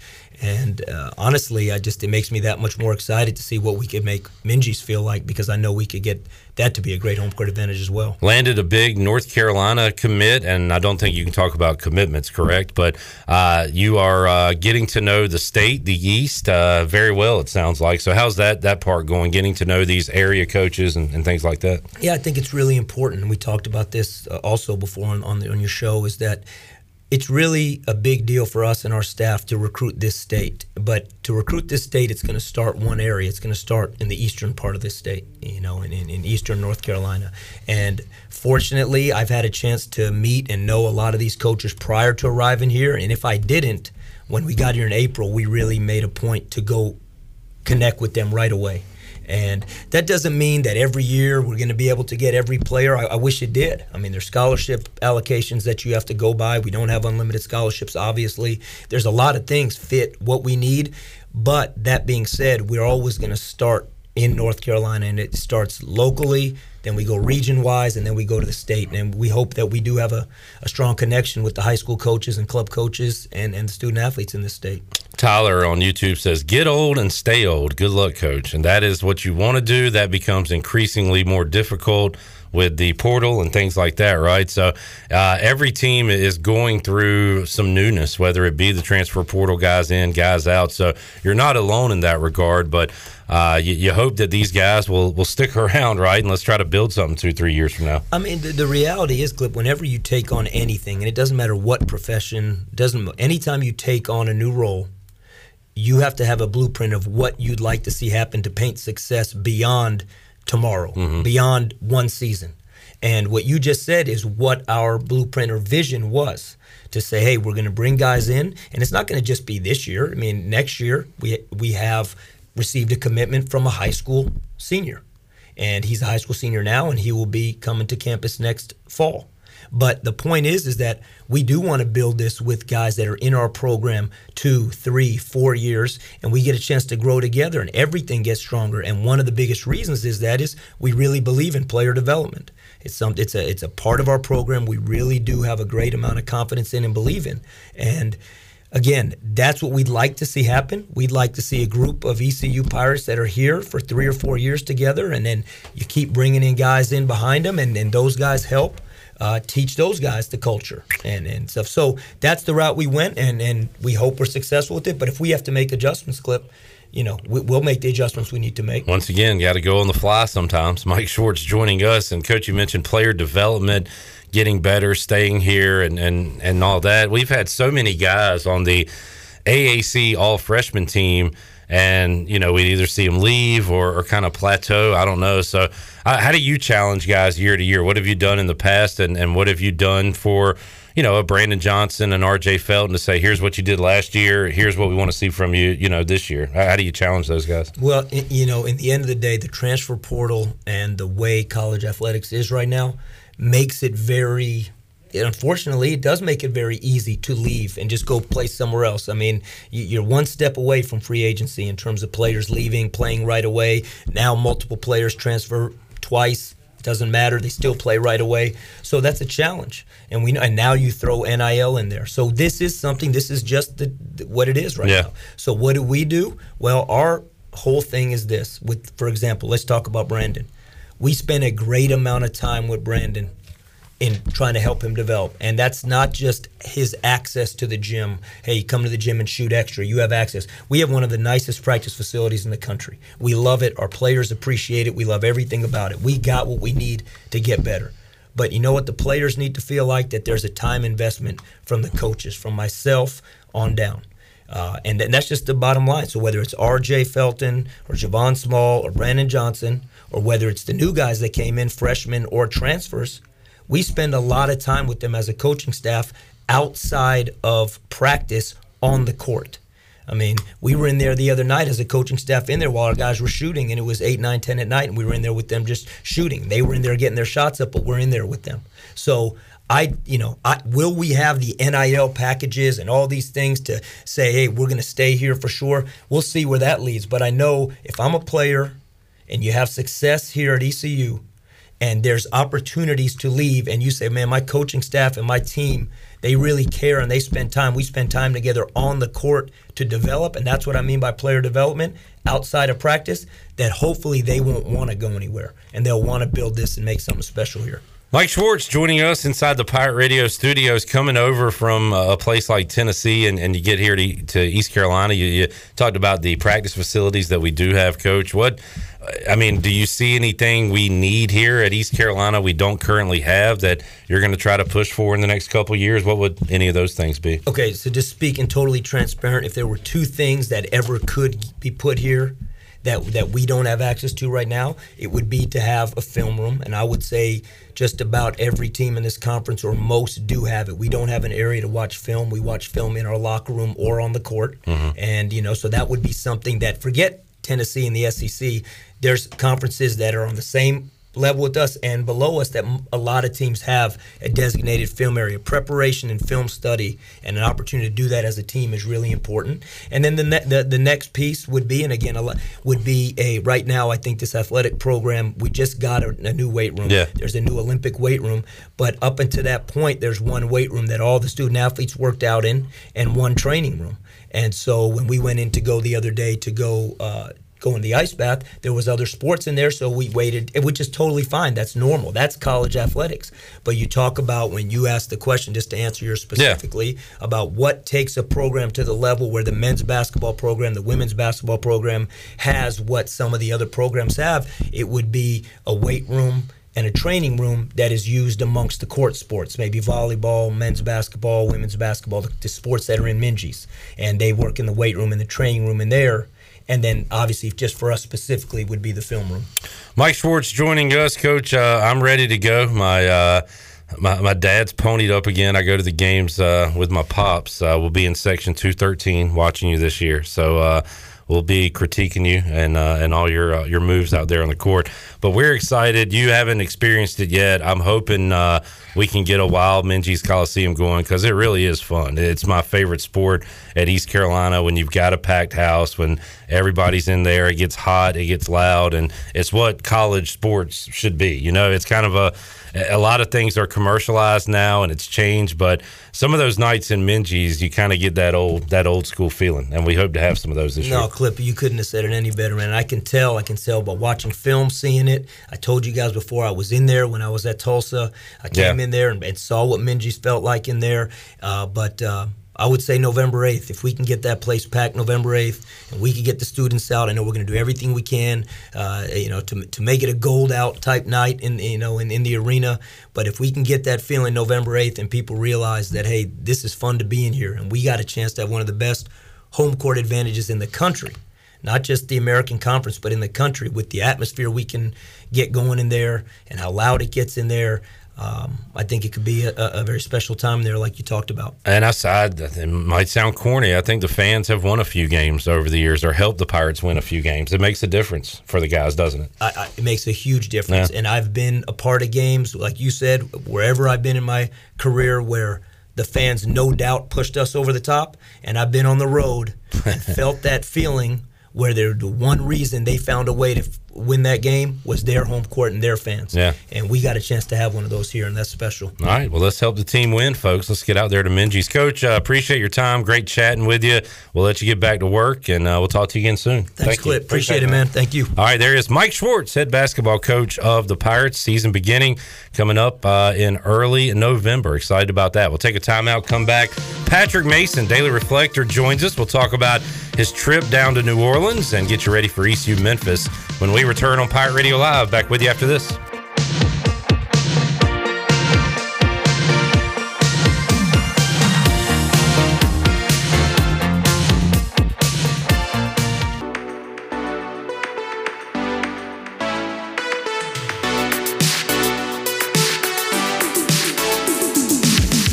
You're listening to Hour 2 of Pirate Radio Live. This hour brought to you by Washington Chrysler Dodge Jeep Ram. Drive a little and save a lot with a short trip to Washington Chrysler Dodge Jeep Ram on Highway 264 in Washington at WashingtonChryslerDodgeJeepRam.com. Now, back to the show. Welcome back. Town Insurance is your premier independent insurance agency. From maximizing opportunities to minimizing risk, Town's insurance advisors offer expert professional advice to clients of all sizes. For personal or business insurance questions, call 756 8300 today.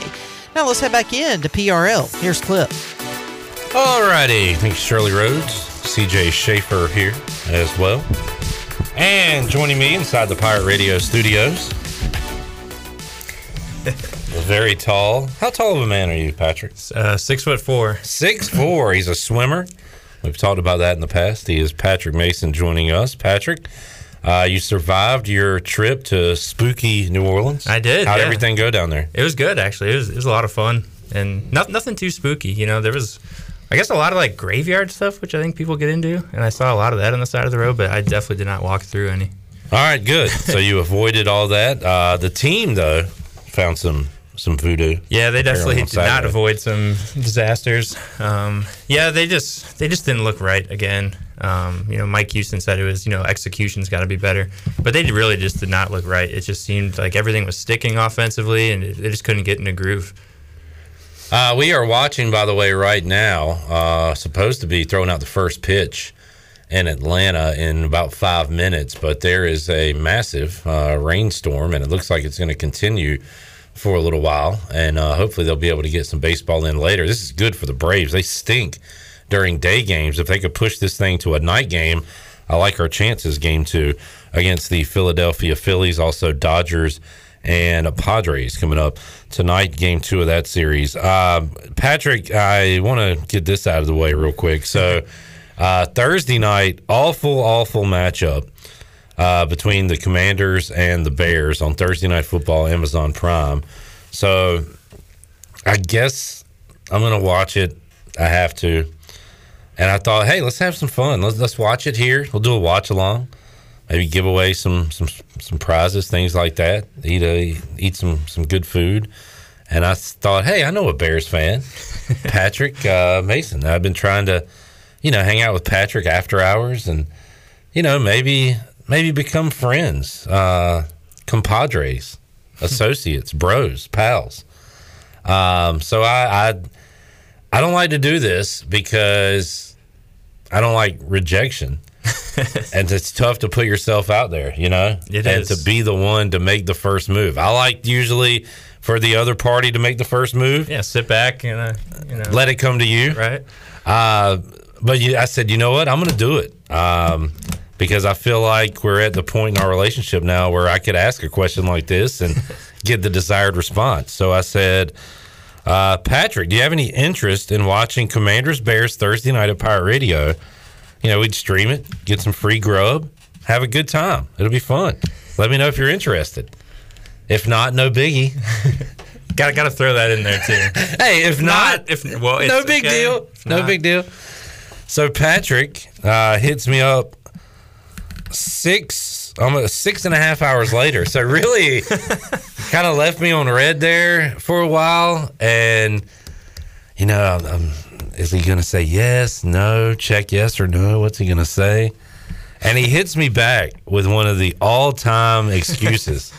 Maybe the best excuse I've ever heard in my life. Never heard this one before.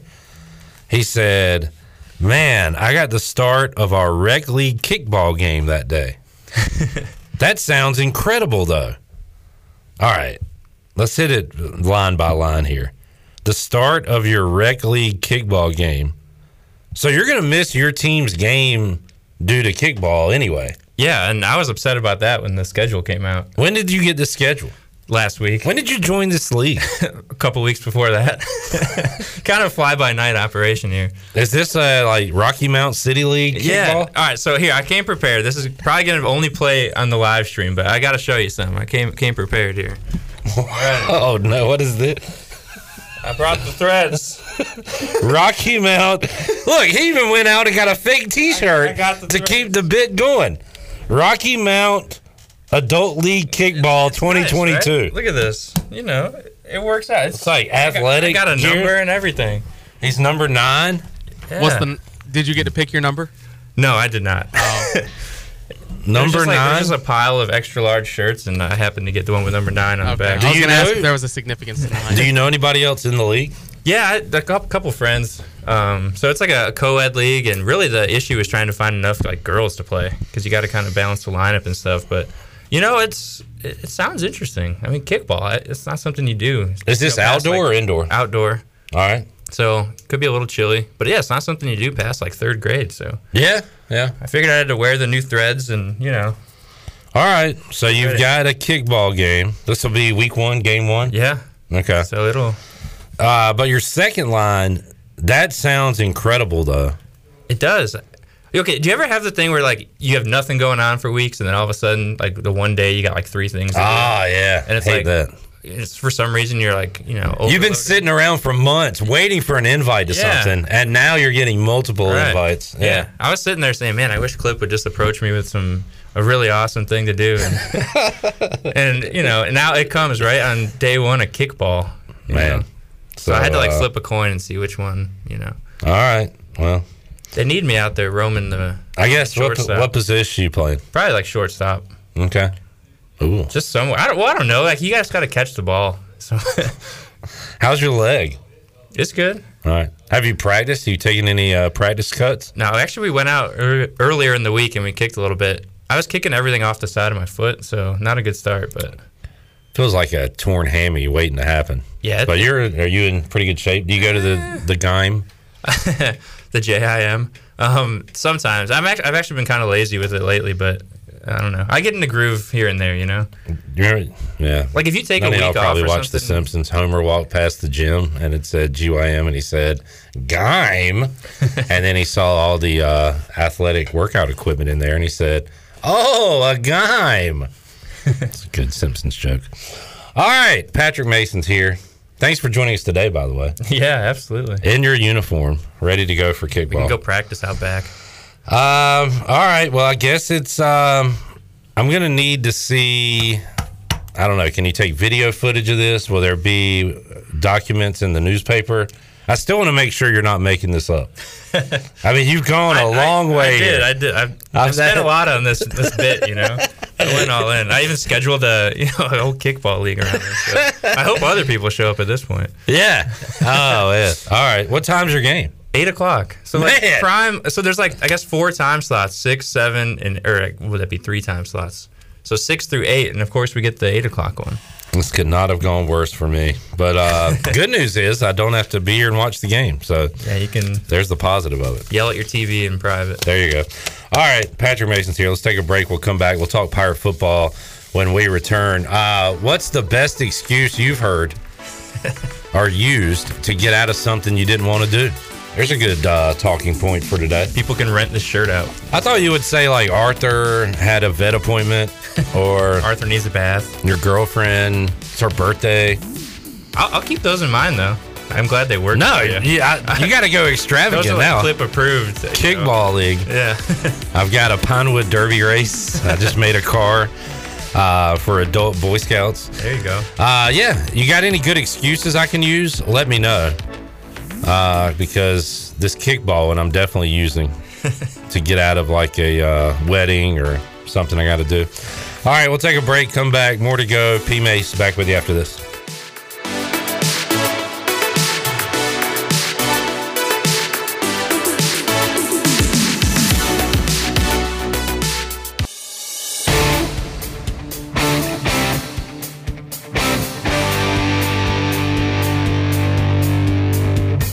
You're listening to Hour 2 of Pirate Radio Live. This hour brought to you by Washington Chrysler Dodge Jeep Ram. Drive a little and save a lot with a short trip to Washington Chrysler Dodge Jeep Ram on Highway 264 in Washington at WashingtonChryslerDodgeJeepRam.com. Now, back to the show. Welcome back. Country Mart has been locally owned and operated for over 40 years and is your premier country store serving the best cheese biscuits and country food around. Country Mart is open every day and has two locations in Bethel on Highway 11 and in Stokes on Highway 903. Both Country Mart locations are top of the line fuel stations serving Shell gas, including 93 ethanol free high octane gas, which is the best for boat owners. Country Mart fueling you up with great food and your engines with great gasoline. Now let's head back into PRL. Here's Clip. Back with you on Pirate Radio Live. Patrick, do you are you familiar with Fred McGriff? Uh huh. The Crime Dog. Yep, the Crime Dog. Just wondering. Awesome nickname. Chandler Honeycutt is back with us. Hello, man of Chan. Hello there, Clipper. Hello, P Mace. Glad to see you uh, back, safe and sound from NOLA. Yep, that's right. You're a big Patrick fan, huh? He's a smart. yes, he's a smart because guy. Because you know why? I'm a Patrick guy. You might think I'm not a sports guy, Yeah. but I'd be damned if I ain't a Patrick Mason guy. All right. Are you a Penny Hardaway guy? Yes. He signed a contract extension with Memphis through the 2027-28 season. He'll be here a while. So he's in it for the long haul. All right. They uh, What's the update on old Larry Brown? LB. What about Rasheed Wallace? Sheed is somewhere else. that is some coaching staff, wasn't it? Last hmm? And the, the, before that, uh, Miller was it Mike Miller. Mike Miller. Mike Miller was on staff, so he was just getting all his former coaches and teammates. Where is Sheed? He went somewhere. I thought. To his couch, maybe. well, they uh. came to they came to town last year, and what a doozy of a game that was. Pirates beat the Tigers. Was excited to obviously Penny Hardaway, Larry Brown, but Rasheed Wallace was supposed to be in town and he never showed up. Well, he, according to Wikipedia, on January 13th, 2022, it was announced Wallace would not serve as an in person role with the Memphis Tigers, but would finish the season working remotely. Can you imagine just like shooting hoops in the gym and like Rasheed's on the jumbotron from his couch, zooming in? Zooming, yeah, like working remotely as a basketball coach. She'd really phoned that one in. Yeah, he did. Uh, almost literally there with the Memphis Tigers. All right, Patrick, why did we stink on Saturday? We being ECU football. Well, honestly, none of the phases played well at all. Special teams had another some more breakdowns in the blocking, kicking game. Defense gave up a lot of points. I mean, a lot of big yards. Sorry, and uh, offense just never never found a groove. They never got going. It seemed like they just they couldn't unst- unstick themselves. Offense had some good drives, though. It seemed like, especially on that drive where we ended with a touchdown, um, but there was an illegal man downfield. You had the the good drive where it ended in a Holton Ahlers' interception. So there was some promise there, but I mean, execution is a key word in the post game, and uh, what we heard yesterday from Mike Houston, and we just didn't execute. That's what it comes down to. Shirley, do you have the clip of me and Chandler and Billy yelling the other night? Mostly me yelling, but from the fifth quarter. There's a line in there I want to play. You don't have to play the whole thing. When I hear the line, I'll tell you to stop. But do you have that? It was uh, from the fifth quarter special teams discussion, something like that. Oh, okay. Give me like two seconds. I think I have it for you. All right. One, two. Here it goes. Metaphorically. Oh, okay. uh, because there was a photo taken yesterday, which Chandler actually uh, put me on to, uh, taken by our Jenny Shelton, I believe. Yes. Out at practice. Yes. And it reminded me of something we talked about on the fifth quarter the other night. So uh, we'll have that here in a moment. Um, special teams breakdown. Do you know the? We'll talk about it with Igo. How many kickers are on the roster? There's a like what three? Four? Steven is holding up the number four. Four. yeah. How many are like available on a game day? Three. How many were available last weekend at Tulane? I just I just wonder. He if- doesn't know. I just wonder if this is a. Does this tell you more about what the kicking depth is? It's got to. Then you know what I mean. Like, Yeah. I think that it says a lot about what's what's behind. if they don't trust somebody to right. Uh, if they don't trust another kicker to go in and make it. All right, so here is uh, the discussion the other night on the fifth quarter. Yeah, and you know what? The, the, one of the big problems is you don't have a special teams coordinator. That's just a special teams coordinator. You've got a coach that's also a defense. Uh, what Doust is Tim like? Doust. Uh, Tim Doust is he's the special teams coordinator. He's also Either D ends the or D ends and D- line. I think tackle, I think he's got three different titles. Let me tell you something. Uh, and and Chandler, you know this as a specialist too. How much time in practice do coaches Louise. spend with specialists if they're not specifically a special teams coach? Well, I actually saw somebody uh, watching the game today at a at a restaurant and said, "Well, we have a special teams coach. What, what what's he doing with it?" And I I'm like you, Billy.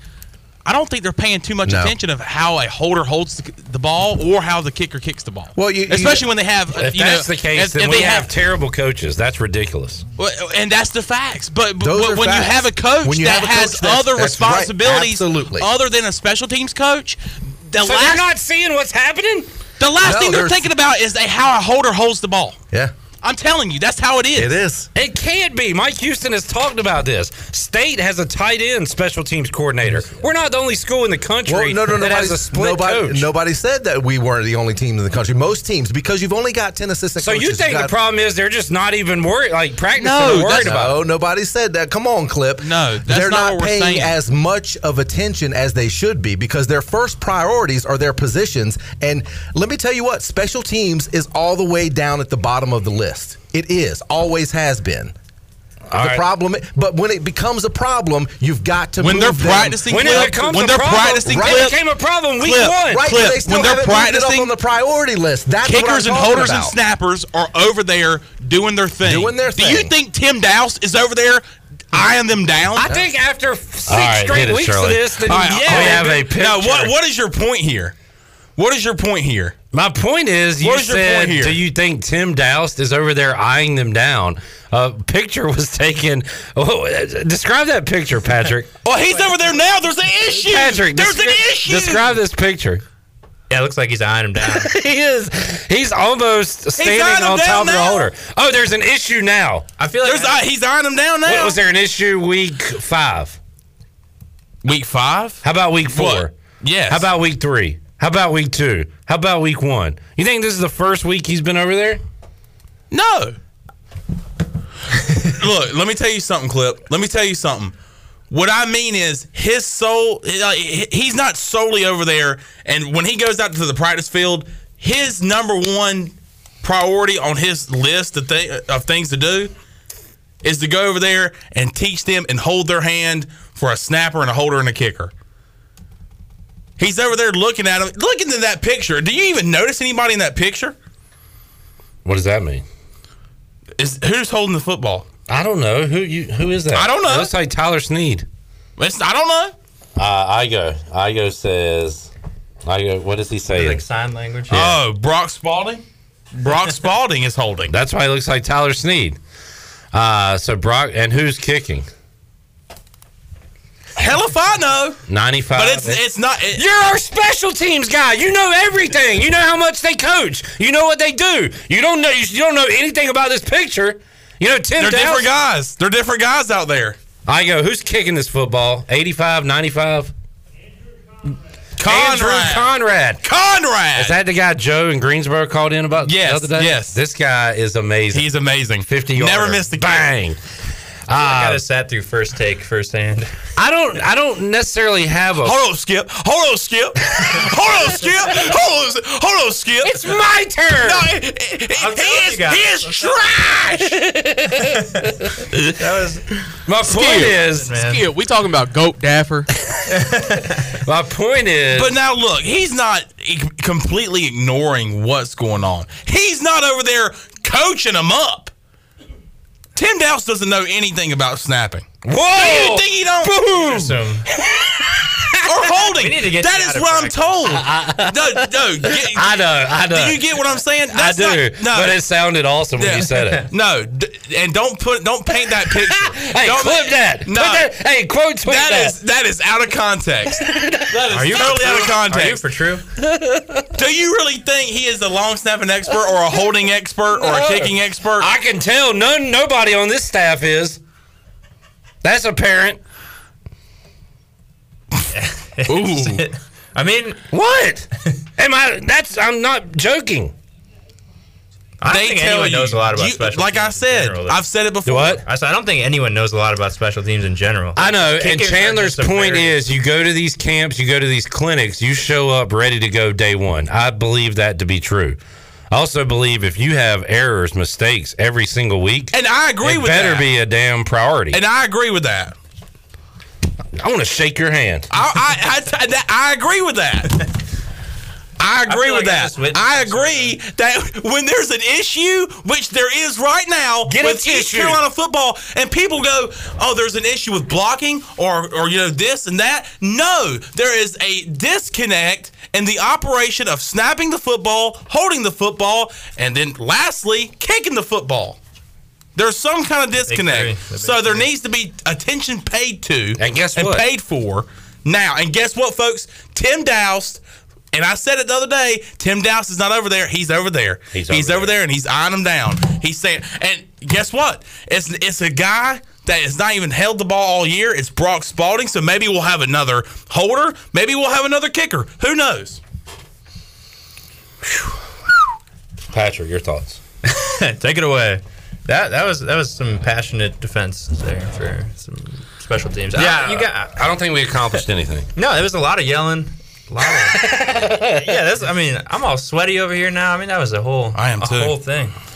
Well, I, and it seems like we have gotten very. uh, When we bring up special teams the past couple of weeks, maybe the past week, it, it's gotten heated. It's tearing us apart. It's, It's tearing not, the Pirate Nation apart. It's tearing this show apart. It's tearing our friendship apart. You think it's because I like when you think of special teams, it should just be automatic? Like you shouldn't Yes. even have to. We talked any- about it you have yesterday. to put in any sort of thought. to this, Score a touchdown, go to Right. the turlet, Yep. and take a You whiz. come back seven zero. Yeah. seven points. Yeah. But no, we have to. Uh, after we score a touchdown, grab our rabbit's foot and do our put our half the like this. you know? Yeah. So yeah, it's uh, it's frustrating, man. I'm glad you have a rabbit foot though on hand. I don't. I wish. But I, according to the depth chart, Owen Daffer is still going to be number one. Yeah. Has that been established? Yeah, he's up top. All right. So I guess if we got But- uh, if, if we've got four kickers, according to practice photos, other guys are getting in work, and Tim Doust is overseeing. and Mike Houston has said it's a it's a competition Yeah. week in and week out. I'm sure And it everyone looks like the kicks at practice. competition is going to Owen Daffer every single week. I'm not gonna make a joke. I'm just gonna say. No, do it. Do it. Do it. Is it clean? Do it. Yeah, it's clean. I was gonna say the competition is like Daffer goes four of ten from field goals during the week, and the other kickers go like one of ten and two of ten. that wasn't a funny joke. See, I told you I shouldn't have made that, that joke. Yeah, I, I chuckled a little bit just to make you feel better. Thank you. You didn't. All right, good segment, Patrick. Thanks for being here. Yeah, I'm glad I could mediate that that uh, cathartic uh, segment. It was like Biden and Trump back and forth. Then y'all shook hands in front of me. I'm like, all right. had a good handshake. Yeah. Good hearty handshake. All right, Patrick, we'll uh, talk to you Saturday before ECU Memphis. Any thoughts on that game before you get out of here? Um, yeah, ECU needs to win. I mean, this is a this is like the game. You gotta win. Uh, it starts getting pretty hairy out there after this. Um, and yeah, I hope you guys can bring the same energy to my kickball game tomorrow. All right. Where is the kickball game? The city on the rise, Rocky Mount. It's center of it all, baby. you know, you know. Hell yeah. Rocky Mount Memorial Stadium. Yeah, something. There can be some memories. Where are you in the lineup? I'm not sure yet. Who's the coach of this outfit? Uh, my friend Chris. All right. Yeah, he's got a real good kickball mind. I miss the old kickball days back in elementary That's school. That's what I'm saying. I'm, it's gonna be fun. How's your kicking game for your team? Because that is, I would say, pretty crucial for a kickball team. It is pretty crucial. You know, I think it's important to get the ball on the ground because you can't really throw people out with a kick. I mean, it's difficult. You know what I'm saying? True. Like, I, Well, don't be out there bunting. oh no. I mean, you know me. There's no bunting allowed. You gotta, you gotta, you gotta kick. All right. Well, go for it. Good luck. Appreciate and, uh, Don't get hurt out there. All right, let's take a break. We'll come back. Stephen Igo, Hoist the Colors, joins us next. We will talk more Pirate football. We'll get his thoughts on the special teams debacle and uh, a lot more when we return on Pirate Radio Live. I'm going to cut the air on, and we'll be back after this.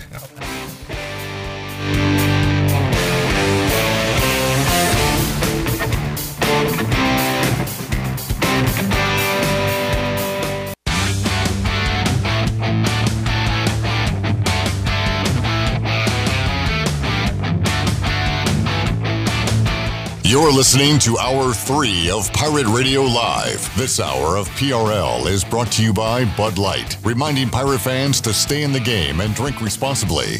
Bud Light, the official beer of the ECU Pirates, and proudly distributed by Carolina Eagle Distributing since 1989. Now, back to the show. Welcome back. Live well, move more, and hurt less with Kinetic Physical Therapy. If you're recovering from an injury, getting back into sports, dealing with everyday pain or fatigue, then Kinetic Physical Therapy can help you get back on track and live well. Kinetic has nationally certified therapists for physical, occupational, speech, and massage therapy, all in a state of the art facility on Arlington Boulevard in Greenville. Visit kineticptgreenville.com for more information. Now let's head back in to PRL. Here is your host, Clip Brock. we gotta, we gotta talk about something different, man. We can't keep talking about this. I've got, some- I've got something different. The kicks. What, Shirley? What do you got? Uh, the latest check on Game Two between the Phillies and the Braves is approximately 7:30 or 7:45 start time. Yes, that AJ's baby. Love it. Night game. We stink uh, during day games. Let's get that baby at night. Gosh. And let's win a game. So baseball, football, and hockey at AJ McMurphy's tonight, eight o'clock. Mm. Stephen Igo, Hoist the Colors, joining us. Hello, Steve-O. Hi, Hey, guys. Oh, I'm just kidding. oh, we should do it live. and remember every single line. Yeah, yeah, should. Steven, give us the uh, the temperament. Uh, talk a little bit about for sure in, terms, terms of, of- the Mariners, and you're happy that they beat the Blue Jays in two games, but in terms of losing Game One to Houston in the form and fashion that they lost Game One a little bit, for sure. Uh, that is the, that is the most physically sick I have felt after a sports event since probably the Broncos lost in the playoffs to the Indianapolis Colts with Peyton Manning when they had Andrew Luck. Just a miserable game. John Fox got fired the next year. They won the Super Bowl.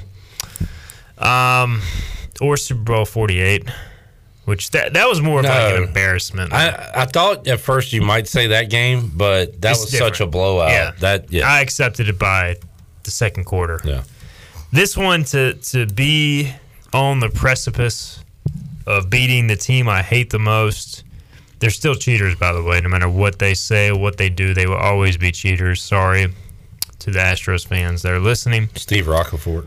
Sorry, Steve Rockefort. I was I was ready to text him as well. Did not end up texting him. um, just to dominate Justin Verlander, to get a huge lead in a ballpark we've always struggled in, to line it up perfectly. You get a big league, you go to your best relievers, you do everything you need to do to win the game, and they still beat you in the end. Is what it makes it most frustrating. And you know, to to lose on a walk off home run is one thing, but to lose on a walk off home run when you're down or when you're up by two runs, I mean that is just gut wrenching. But Did the- they bring in Robbie Ray? Yeah, but he's a starter, right? He's a starter, but it, it should have never got to that point. Yeah, they brought in Munoz with a 7 3 lead. He's throwing 103 miles an hour with a 91 mile per hour slider, and, and they just hit him, man. They scored two off him. I think Bregman hit a two run homer after an Alvarez double. But then the bottom of the ninth, you're it's 8 9 1. So you know Altuve is going to hit. And in the back of my mind, I'm like, we got to get these first two outs because you don't want Altuve, Pena, Alvarez to come up. I mean, their lineup is just ridiculous. First guy, get him out. Second guy, nine hole hitter, pinch hitter. I think he's a rookie, and he worked a three-two count, and they walked him. I knew at that point they were in trouble. Got Altuve out, and then Pena singled on a on a one-two breaking ball. And as soon as Alvarez got up, I was like, "This guy's the best hitter in the game, not named Aaron Judge. We're in trouble." And in that joke of a ballpark, anything can happen. Um, it would have left all 30 ballparks, but I, I can't stand playing at Minute Maid. Enron. What? Enron Park? Enron Field. Is that what it's called? Used to be. Chandler, I've had headaches the last two nights when I've got home. I've immediately gone to the uh, shelter for Mother's Little Helper, as Rolling Stones once said, Mhm. and got some meds. And I'm like, what's going on with these headaches? And I'm feeling it again. I think it's all the screaming we do about special teams. I just realized that. I, I actually, I think I have a little headache working up right now. Jeez Louise. That I'm trying to, uh, you know, just trying to calm down a little bit. It's like bumping. Uh, we got the the calm, soothing tones of Igo. Hopefully that helps That's out. helping out a little bit. Yeah. For sure, in terms of helping out uh, a migraine. Yeah. A little bit. I had a headache last night after that game. Igo, what do you uh, turkeys got cooked couch. up for game two? What do you turkeys got cooked up? He got Luis Castillo, and the, the only He was awesome against the Jays. I mean, that's the sad thing is you win that game, then you got Luis Mm. Castillo going game two. Then you go home. You didn't even mention that you crapped on Verlander and missed an opportunity. I did mention it. Oh, I you missed. just had a headache, so you weren't listening. Sorry. Uh, but no, man, it's just just lined up perfectly, and yet here we are down. Oh, I'm I'm kind of glad they have today off because I don't think they could have came back and. Why? I, why do they have a day off? I don't know. I don't like it. I, they should have. MLB does some stupid crap. I had a good format, and now I can't remember it. I guess it was to start Why not just start one division series on one day? start NL yesterday, and then start AL. AL today, and then Then the travel days would always be staggered. yeah, yeah. Instead, now it's just random days off. And now, if if Seattle series goes game five, I don't know about the rest of the series, but if Seattle goes game five, let's see, it's Tuesday they play, Wednesday off, Thursday they play, Friday off, and then it would be Saturday, Sunday, Monday all in a row with Mhm. the travel day back to Houston without a day off, which is just I don't I don't really understand the scheduling. But to be honest, I think the Mariners are going to get swept now.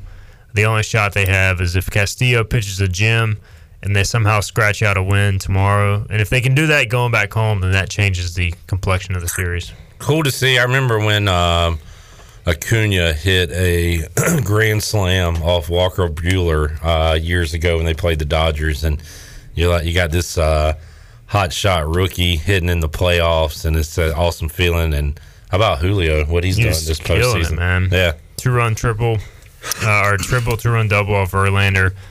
Plays the game with such emotion. Like he's just he's the heartbeat of that team.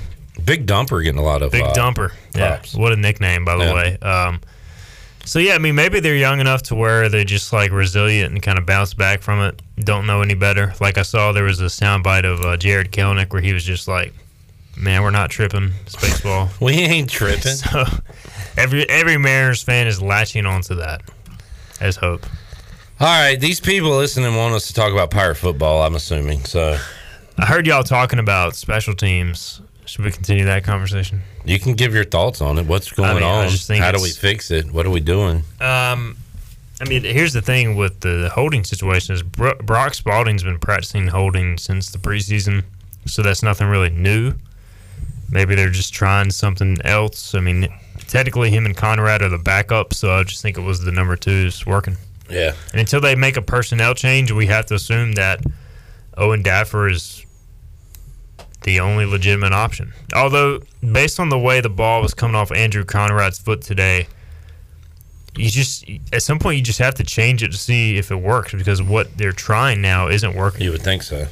But if, if not, then And Mike Houston always points out that it's not always on Daffer. Well, if that's the Yeah. case, who's it on and how do we fix it? I think it's the, the whole. I mean, I would change everything to be honest. I mean, a whole overhaul. Just a whole, I would just play the second team unit. Well, there's only one special teams guy at this table. You get the final say. What should we do, Chandler? You got to do something different. I mean, and I mean, I don't know if there's competition. Obviously, at kicker, it looks like there's a competition at holder now. If there's no changes being made during this travesty that we're seeing the past three or four weeks, five me, weeks. Me and Ch- me and uh, it's not Ch- me, me and Troy were talking in the lobby and we're like, man, just make a change to make one. If it Yes. doesn't if it doesn't work, then it's like, all right, we tried something else that didn't work. Now what? I mean, and not that Mike Houston should care about what the fans say uh, when it comes to coaching his team, but it would certainly get some people off their backs Yeah. if they do make a change. And if it doesn't work, then people can just be like, all right, we, we just need to recruit a kicker. Well, you gave it a shot, doesn't work. We'll figure it out next year. Uh, Igo. I I think the the reason I was disappointed, I think a lot of the callers after the game, we looked like on Saturday a team that was in year one or two of Mike Houston, and year one of two or two of Holton Ahlers, and year one or two of Xavier Smith. Like these guys making mistakes that we're not accustomed to seeing. And I think that was the frustrating part. That was a game where, all right, you're playing against one of your peers, a good football team, and you yourself consider yourself to be a good football team. Let's show up. Let's uh, let's let's win this game. And they and at 24 to 9 but they made so many mistakes they could have been right there in the game i mean we talked yeah. about it a lot this week uh, going over some of the, the the scenarios but just looked uh, i don't know man looked like a team it looked like he took a huge step back to me Well, they were never like physically overwhelmed, which is like that would have been like year one, year two, yeah, of Mike Houston, Scottie Montgomery, or whatever.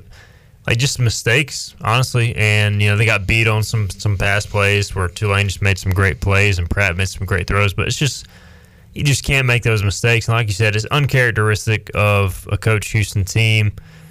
You know that as far as the penalties, you know, unfortunately we've seen Holton make that one big mistake now, and and several of the team's losses. It's all, that was a weird looking swing from Freddie Freeman as we Doink. watch these random highlights, but uh, you know, you can almost point back to every loss in a close game over the past season and a half and point to the, the play or two that Holton, if he makes a different play, it's easy to say with a quarterback. You know, he's not the only one out there making mistakes, but you know, that's kind of been the the defining moment in many of those games and in games they win, he doesn't make that mistake. And so offensively though, it's just it's frustrating. You know, of course Tulane has a lot to do with it, but at some point ECU's got to get over the fact that okay, you're playing a good defense. Go out and you take it to that good defense. Yeah. I mean, if you want to become a good football team or an above average football team, you got to start beating those good defenses. Tulane played coverage the entire game. They didn't blitz a single time. i saw you tweet about this so what what numbers are these uh, Pro Football Focus. pro football focus okay I mean, so they basically rushed four or rushed three and just dropped everybody in the coverage the entire game. And you know, it's when you do that, and that's what they were showing against Houston. You know, I noticed the same thing. Houston had to be very patient, run the ball, take the short throws, and ECU would do that. And then the one time they got down the field, Holton through the, you know, tried to kind of go for it all. You know, he hit one to CJ earlier in the game, thought he could do it again from a little further out with Hatfield, when in reality, you know, you just take the check down there if you're not 100% sure about it and move on. Stephen Igo hoist the colors what time you got to leave 5.30 all right we need to take a break. We'll come back. We'll make some picks and uh, talk pirates and memphis tigers when we return. Hour three of pirate radio live. We got more to go after this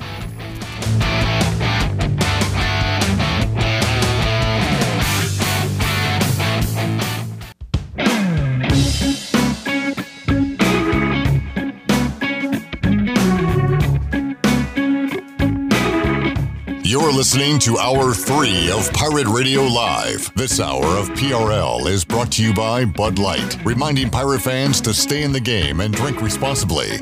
Bud Light, the official beer of the ECU Pirates, and proudly distributed by Carolina Eagle Distributing since 1989. Now, back to the show. Welcome back. To get the business services that are right for your business today, contact the team of experienced local bankers at First Bank.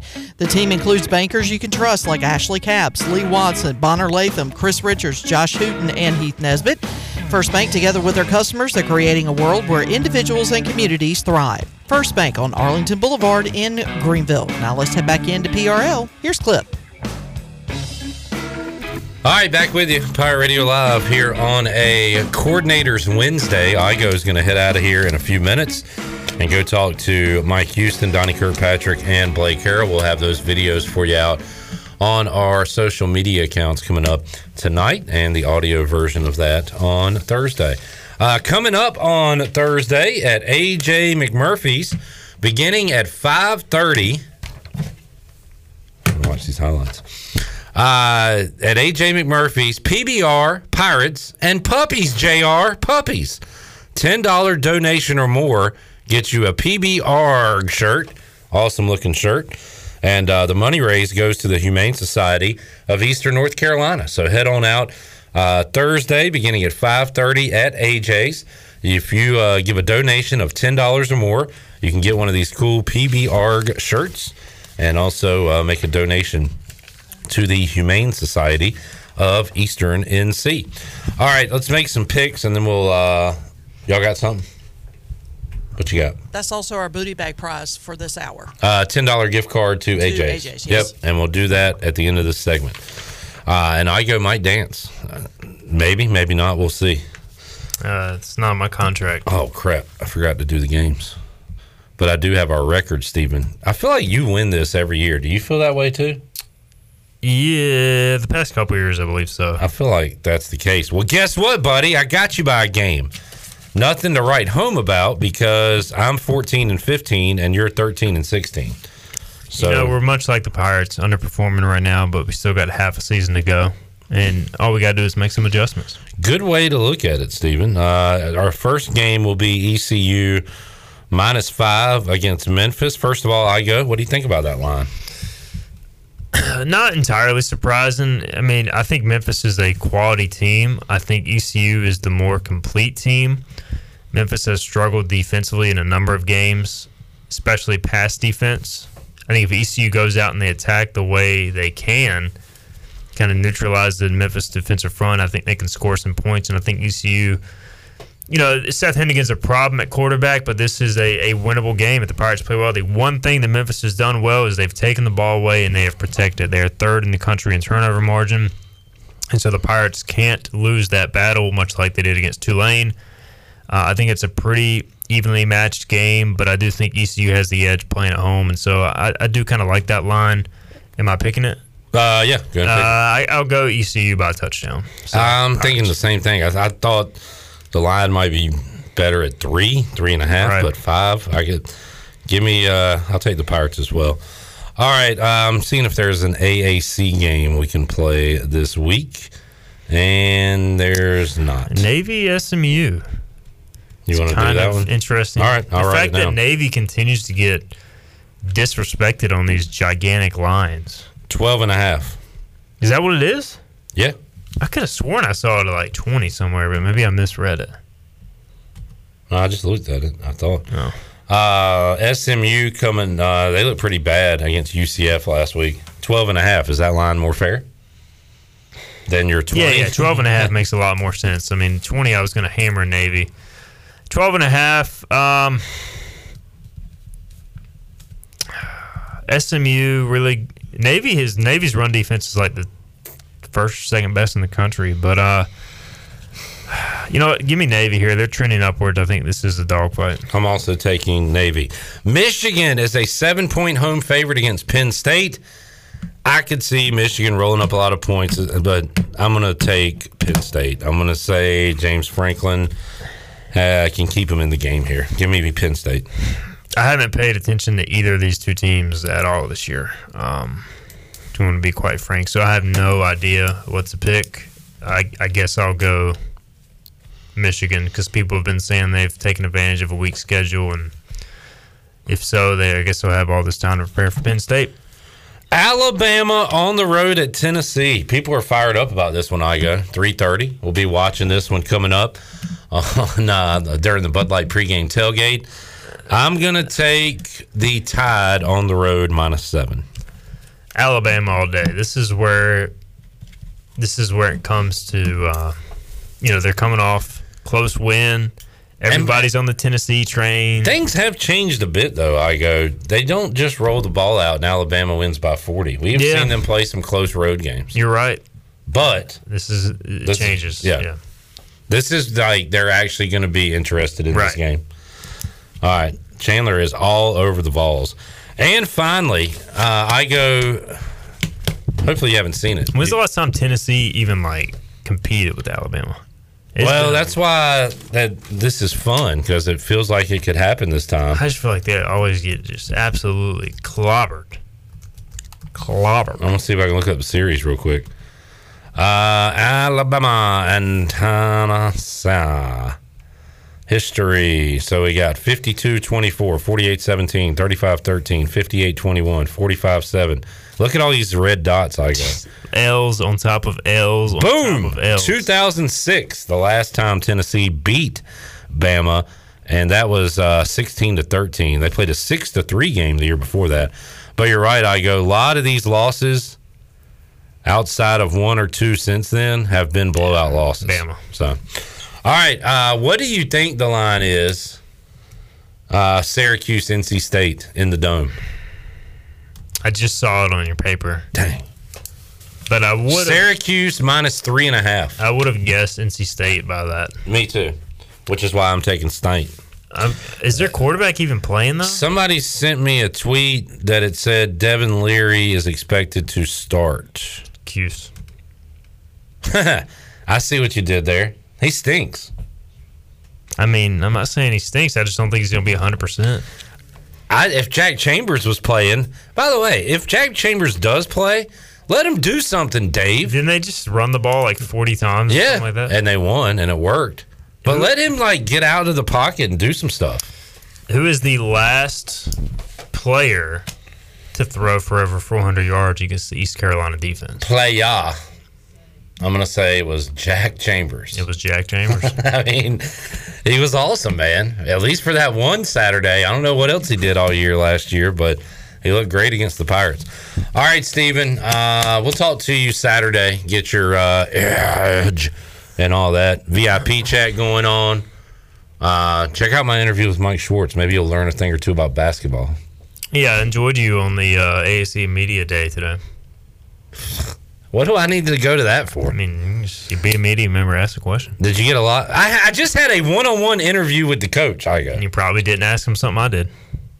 Good. Why repeat questions?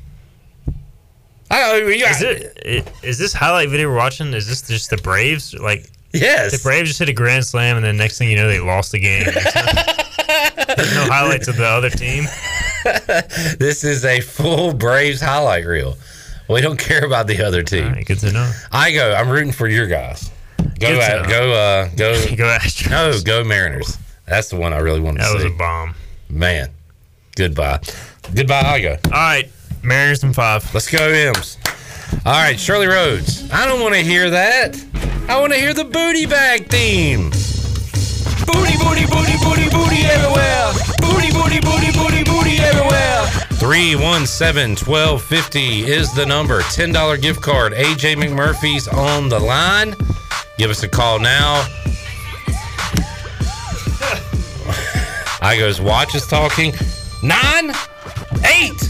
Caller eight, 317 1250. Caller eight, 317 1250. We're back with more. That's less than nine. Less than nine. That's a reference. What is that a reference to? That was a More than seven. to- I was giving out scores. More than seven, less than nine. We'll be back with you after this.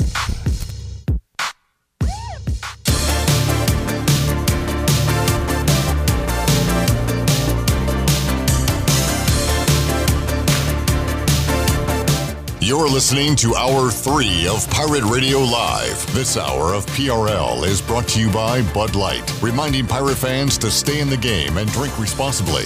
Bud Light, the official beer of the ECU Pirates, and proudly distributed by Carolina Eagle Distributing since 1989. Now, back to the show. Welcome back and congratulations to our friend Susan Deans of Greenville. Picked up a $10 gift card courtesy of AJ McMurphy's, and she can use that.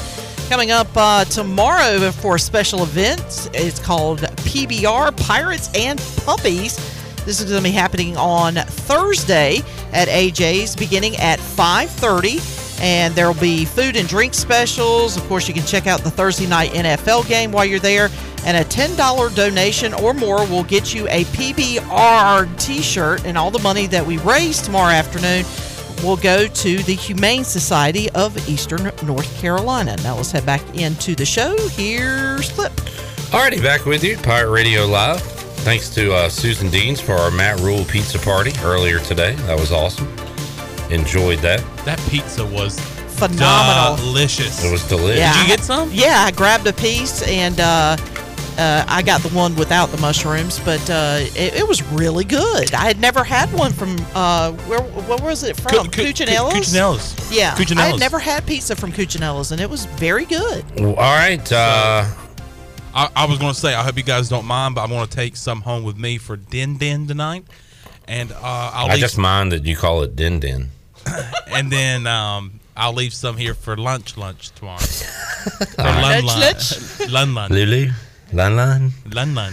Uh, let's hear from some of the Pirate players. Yesterday, uh, we were able to catch up with Jira Wilson as he answered questions from the media. Let's hear from Jira. Jar, how, how was the team bouncing back, you know, mentally after the tough loss at Tulane? Um, obviously, it was tough. Um, what we basically what we talked about Sunday was we can't let it, we can't just let it affect how the rest of our season goes. Obviously, the season's not over. We know that. We basically just got to take it one game at a time. Uh, keep doing what we're doing. We haven't even played our best yet, which we know, which kind of is like the most disappointing part. You prepare so hard all week in practice, and then you show up Saturday and you don't really display your best product on the field. So it kind of it, it hurts. It hurts a lot, obviously. And six games through the season, obviously, we expect to be better than uh, three and three. But everything's behind us now. We just got to keep moving forward, take everything one day at a time, one week at a time, one game at a time. As a group, do you guys feel like you're you're close to playing the best? Like, is there something you can put your finger on and say, you know, we just need to do this and we can we can play well? I just feel like I feel like we just got to put it all together. To be honest, I would not. I wouldn't say there's one thing. It's just, I mean, different things show up in different games. We've lost in different ways. We just basically we just got to put it all together, um, buckle down the end. Got to do. We just got to make more plays. I'll say, um, especially down the stretch in some of the games, really. And then just some things, penalties we've had. In the last game, some penalties messed us up. Uh, we gave up a lot of plays defensively. In Navy game, we gave up plays at the wrong time. I'll just say it's just really come down to just making plays and staying together as a team, playing more, playing more as a team. That's really the two biggest things. Coach Houston talked about you guys have seen three completely different quarterbacks, um, defense wise. What uh, do you see from Memphis quarterback coming in this week? Oh, I believe they had the same quarterback as last year. He's he, he's a good he's a good quarterback. Um, he's more of a he- he's more of a like passer. I would say he'll he'll run a little bit, but he's just more he's more of a passer. He's kind of similar to uh, Tulane's quarterback. I don't think he's better than Tulane's quarterback, but he's definitely similar to Tulane's quarterback in playing style. What do you remember from that game last year at Memphis? I mean, that was a big win for you guys, and a lot of those players are back. So, what do you remember from that game? Like about the game or like who they had. Like, like their talent level offensively and kind of getting ready. Oh yeah, they um they're like the rest of the conference. A lot of speed, good backs, good receivers, a good quarterback, good offensive line. I would say that just just like the rest of the conference, talent everywhere, speed on the outside. You got to you got to show up Saturday. Y'all have stopped the run well this year. That's always an emphasis. You know, is the next step, you know, making some of those plays when the ball is downfield? Is that kind of what you are talking about as a defense? Um, I would say, I mean, yeah, that's part of what we talk about. I just gotta, like I said earlier, do a better job of making plays. Cause we do stop the run. Tulane, we gave, I think it was like 330 passing yards, something like that. His completion percentage was really high. We just gotta, like you said, make more plays on the ball and stuff like that to limit some of those big plays we, we've given up. Navy was the same thing. Had like a however long that passing play was, that kind of kept them in it in the fourth quarter. You guys have been on the road for two weeks. Are you excited about getting back into Dowdy, Ficklen Hunt? Uh, yes, because I know it's going to be a nice crowd here Saturday night. The last couple games. Well, obviously with USF being moved, we already knew how that was going to go. And then Tulane didn't have the biggest crowd, so just feel good to get back home, play in front of the fans, and turn this thing around. When y'all go on the road and see that, like nobody even shows up for their home teams half the time, like what does it mean to you guys when y'all y'all see such a big following for y'all's game? I mean, I don't know about everybody, but for me, it definitely like it's an eye opener for me. Like, wow, they don't really like get this. I have the season is here is like played in their stadium, and they don't really get that support that I know they want. Well, they probably get the support. I don't want to say that, but just the fans actually showing up on game day.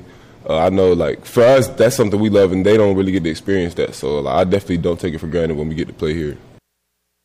There is Jira Wilson. I love how Jira is thoughtful with his answers and thinks it through. And if he doesn't understand a question fully, he asks, "What do you mean by that question?" And uh, it's cool. It's cool to hear. because that's my guy. That's my guy, Jira Wilson. He wants to give you a good answer. He wants to give his answer to the best of his ability, and that's what he's trying to do there. And Jair Wilson, not only a great football player on the field, he's also a good interview. Let's hear from Jack Powers. Jack Powers. It's time to hear from Jack Powers. Shirley, let's hear from Jack Powers. Tough loss Saturday. How have the guys kind of responded and come back since? Uh, I think that's something that we're all kind of looking forward to show people. Um, backs against the wall, we're going to find out who we really are and what we're about. And so uh, we flushed it after the 24 hour rule, and we had a good practice Sunday, and looking forward to get back out there tonight. When you look at Memphis, what what stands out on film in your early prep for them? Um, earlier today, I was just watching some of their runs and stuff, and they're a tough physical team. I mean, if you look at our schedule for the remaining of the season, we're going to be facing great teams uh, every week. So, I mean, all it comes down to for us, though, is just playing the way we know how and, and doing what we do. So. It looked like defensively you guys were doing a lot of different things against them and, you know, even getting close to making plays in the backfield a lot of times. Like, did you guys feel like you were just maybe half a step away from, you know, changing the game a little bit? Yeah, I mean, I think we could be a little better on our execution, and I think uh, I think everyone will always say that after a game. Um, obviously, there was a little more that we need to clean up this past Saturday than previous ones, but um, Coach Harrell does a great job of, of getting us in the positions to make plays, and so we just got to go out there and execute. How do you feel like your progression's coming along? You know, get some, I guess, half a season now with this team. And, Yeah. Um, and all that. I think I'm getting a lot more comfortable as the weeks go on. Uh, you can't really simulate game reps. So while it was nice being here in the spring and being here in the summer and getting to see film and stuff like that, it's very different on Saturdays when you're going against another team. Um, so every week I'm getting more comfortable and, and just kind of trusting the plan and waiting for my time. You guys have been on the road for two weeks. Are you excited to come back home? Yeah, um, early in the season, everyone's talking about four straight home games stuff, and kind of brush that off. But you don't realize how much you love it until you're out on the road for two straight weeks. So we're definitely looking forward to coming back. Pack, Pack Stadium. Yep, hopefully we're hoping for it. So can't wait. There were some, you know, uncharacteristic penalties from, from you guys on Saturday night, you specifically, but just, you know, some of the guys. You know, how has that maybe been addressed, or do you guys talk about it amongst players? Hey, we, we want to play with emotion, but obviously control it as well. Right, and um, I mean it's obviously harder um, to actually control your emotions than to just say it. But uh, we all know what we need to get better on, and, and we've talked about as players. We've talked about it with coach, and so we're going to improve from those things and learn from them. But um, those things happen, and, and we're just going to learn from them and make sure they don't happen again. Coach Harrell talks about it all the time, and, and just talked about it. Uh, you guys have gotten beat on some explosive plays the last few games. Uh, is that kind of a point of emphasis this week? Yeah, I mean, I think, um, I mean, we've talked, and third and extra long has been kind of challenging for us this season. So, you know, we're going to emphasize that. We're going to get better. We're going to make sure we start to limit those um, and just improve every week. All right, there is Jack Powers talking to the media uh, yesterday, and we got one more interview from yesterday's roundtable sesh, and that is with the Pirate quarterback Holton Ahlers. Let's hear that now. Well, Holton, you, s- I know you said after the game, you know, you guys going to find out who you are this week. How have the guys responded early on in the week? Yeah, just motivated. You know, ready to get this taste out of our mouth and you know show that we're a better football team that we played Saturday. Three totally different defenses over the last three weeks. What have you seen from Memphis so far? Yeah, you know they're a lot. You know, schematically they're a lot similar to ODU. Uh, they got a really good D end that they're going to move around a lot. Uh, they play a lot of a lot of cover four, you know, or really cover six. You know, two to the boundary, four to the field. Um, they will play some man coverage. So you know we're gonna they're they're huge up front. I mean they, they got really good D line, so we're gonna have to block really well and you know create some space on the open field. So it's going to be a good challenge for us, but we're ready to go. Do you think you guys have a good sense of, you know, halfway through the year of kind of what some things you do need to clean up? Like, do you have a good idea of, I guess, what the change move? Yeah, for sure. I mean, first of all, you got to play turnover-free football to win games. You got to you got to stay on the field on third down, win third down, and then when you get in the red zone or that you know that high red zone, I mean, you got to put the you got to put points on the board. Whether it's, whether it's a field goal or, or scoring touchdowns there, I mean, that's just a winning formula for pretty much every team in America. You know, that's just what it is. So. Um, I mean, for offensively, is staying on the field in third down, and defensively is getting off the field, and, and then, like I said, just putting up points in the red zone. You guys have been on the road for two weeks. Are you excited to get back in, Dowdy? Yes, absolutely. I mean, we have probably the best home field advantage in the conference, in, in my opinion. So uh, I'm just excited to be here for homecoming and uh, you know, in front of our fans. We, we need them. You know, we need to get back in the win column. You know, get that fourth win and get this thing rolling again.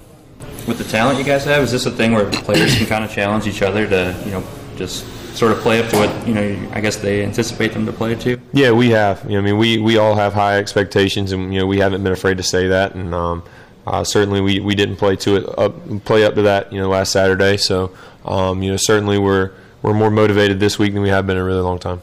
I asked Coach if you see defenses week to week with stuff that worked against you in the previous weeks. And Are you seeing some similar things pop out in games? Um, a little bit, yeah. Um, not not as much as you would think, really. I mean, maybe a, a blitz or two there, but um, nothing that's really. There's not like one certain defense that's stopping us. You know, every time we run, they run it or something like that. So, um, you know, I just think you know last Saturday we just got to make adjustments. You know, when stuff isn't working, and you know, I, I didn't feel like we really did that. Um, so just got to learn how to do that, and, and you know, good chance to do that this Saturday. You know, go out there and show who we really are.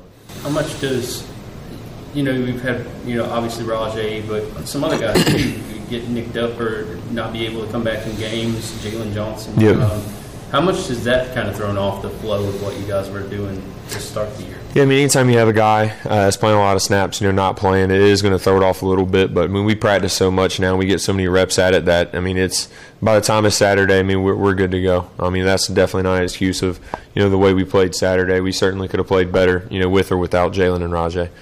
Well, maybe not so much that, but all, like uh, you got a moment to pick that, pick that, Yeah. pick that. Does, does it not having a certain person there maybe change that at all? Yeah, the timing a little bit. Uh, each person's a little bit different. I mean, you know, CJ did have to play out wide really the last two weeks more than he's played um, really in the past year. I mean, he played he played there last year and he played there in the past. So you know, our timing's good. You know, I mean, I, that's just. I mean, anytime you, you put a new guy in there, the time's going to be a little bit off. But you know, like I said, with with the practice reps and stuff like that, I mean, we should be ready to go. I know CJ's been going through some things personally the past two weeks. Um. Y'all have played. How's he been doing this week and um, since this past weekend? He's doing good. You know, trying to stay positive, and you know the guys are, are, being around him, and you know winning helps obviously a lot with that. So um, we got to get back in the win column this Saturday, and it's a big one for us. You know, he knows. You know, I mean, football's kind of his sanctuary, just like a lot of our a lot of ours is. So um, anytime we step on that field, you know, our mind has to be clear and just go out there and play. Do you and him have like a special wink? Y'all playing for so long. No, I mean there is times when we can look at each other and kind of know what each other are thinking, just because we have been playing together for for over. I mean, I don't even know how many years it is now. It seems like forever. Um, but yeah, I mean we've been playing with each other for a while, and, and kind of know he knows what I'm going with to him, and, and what I'm thinking, and what you know I know what he's thinking too. How's your is your shoulder gotten any better since week one, or just Uh, still bothering you pretty good? Yeah, it's it's, uh, it's gotten better. Yeah. Yeah. That's- yeah. have, have you guys had to balance maybe the thought of maybe the importance of I guess winning, you know, as the season gets shorter versus you know just trying to take it at a game. You know, I mean, like trying not to put too much pressure, but Yeah, I mean, I don't think we're putting too much pressure on ourselves. I mean, we, we know, um, you know, each game's important, especially in this conference. I mean, anything can go any different way. I mean, this conference is so good and, and so deep and um, so talented in, in so many different levels. Um, you're never really going to face a bad team anymore in this league. So every time we step out there, we know we got to give it our best. And you know, clearly, if we if we don't give our best, then we're going to get beat. All right, there is East Carolina quarterback Holton Ayler is going to hear from the coordinators coming up in just a little bit. So uh, stay tuned to our social media Twitter, Facebook, Instagram. Uh, those interviews will be available there. We'll have them for you audio wise coming up on Thursday. All right, let's get our last break in. We will come back and get ready to wrap up this edition of Pirate Radio Live. We'll be back with you after this.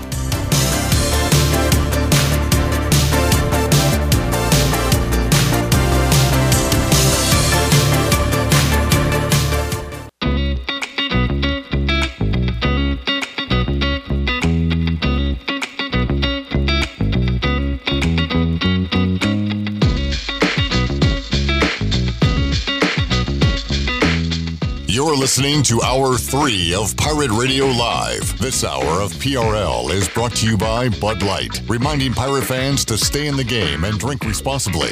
Bud Light, the official beer of the ECU Pirates, and proudly distributed by Carolina Eagle Distributing since 1989. Now, back to the show. Welcome back. It was a rough day for the stock market. The Dow was down 28 points and closed at 29,210. The Nasdaq was down 9 points at 10,417 and the S&P was down 11 at 3,577. That's your Wells Fargo Advisors financial report. For a personal look into investing, call Wells Fargo Advisors today at 756-6900 in Greenville. Wells Fargo Advisors LLC, member SIPC. Now let's head back into the show. Here's Clip. All righty.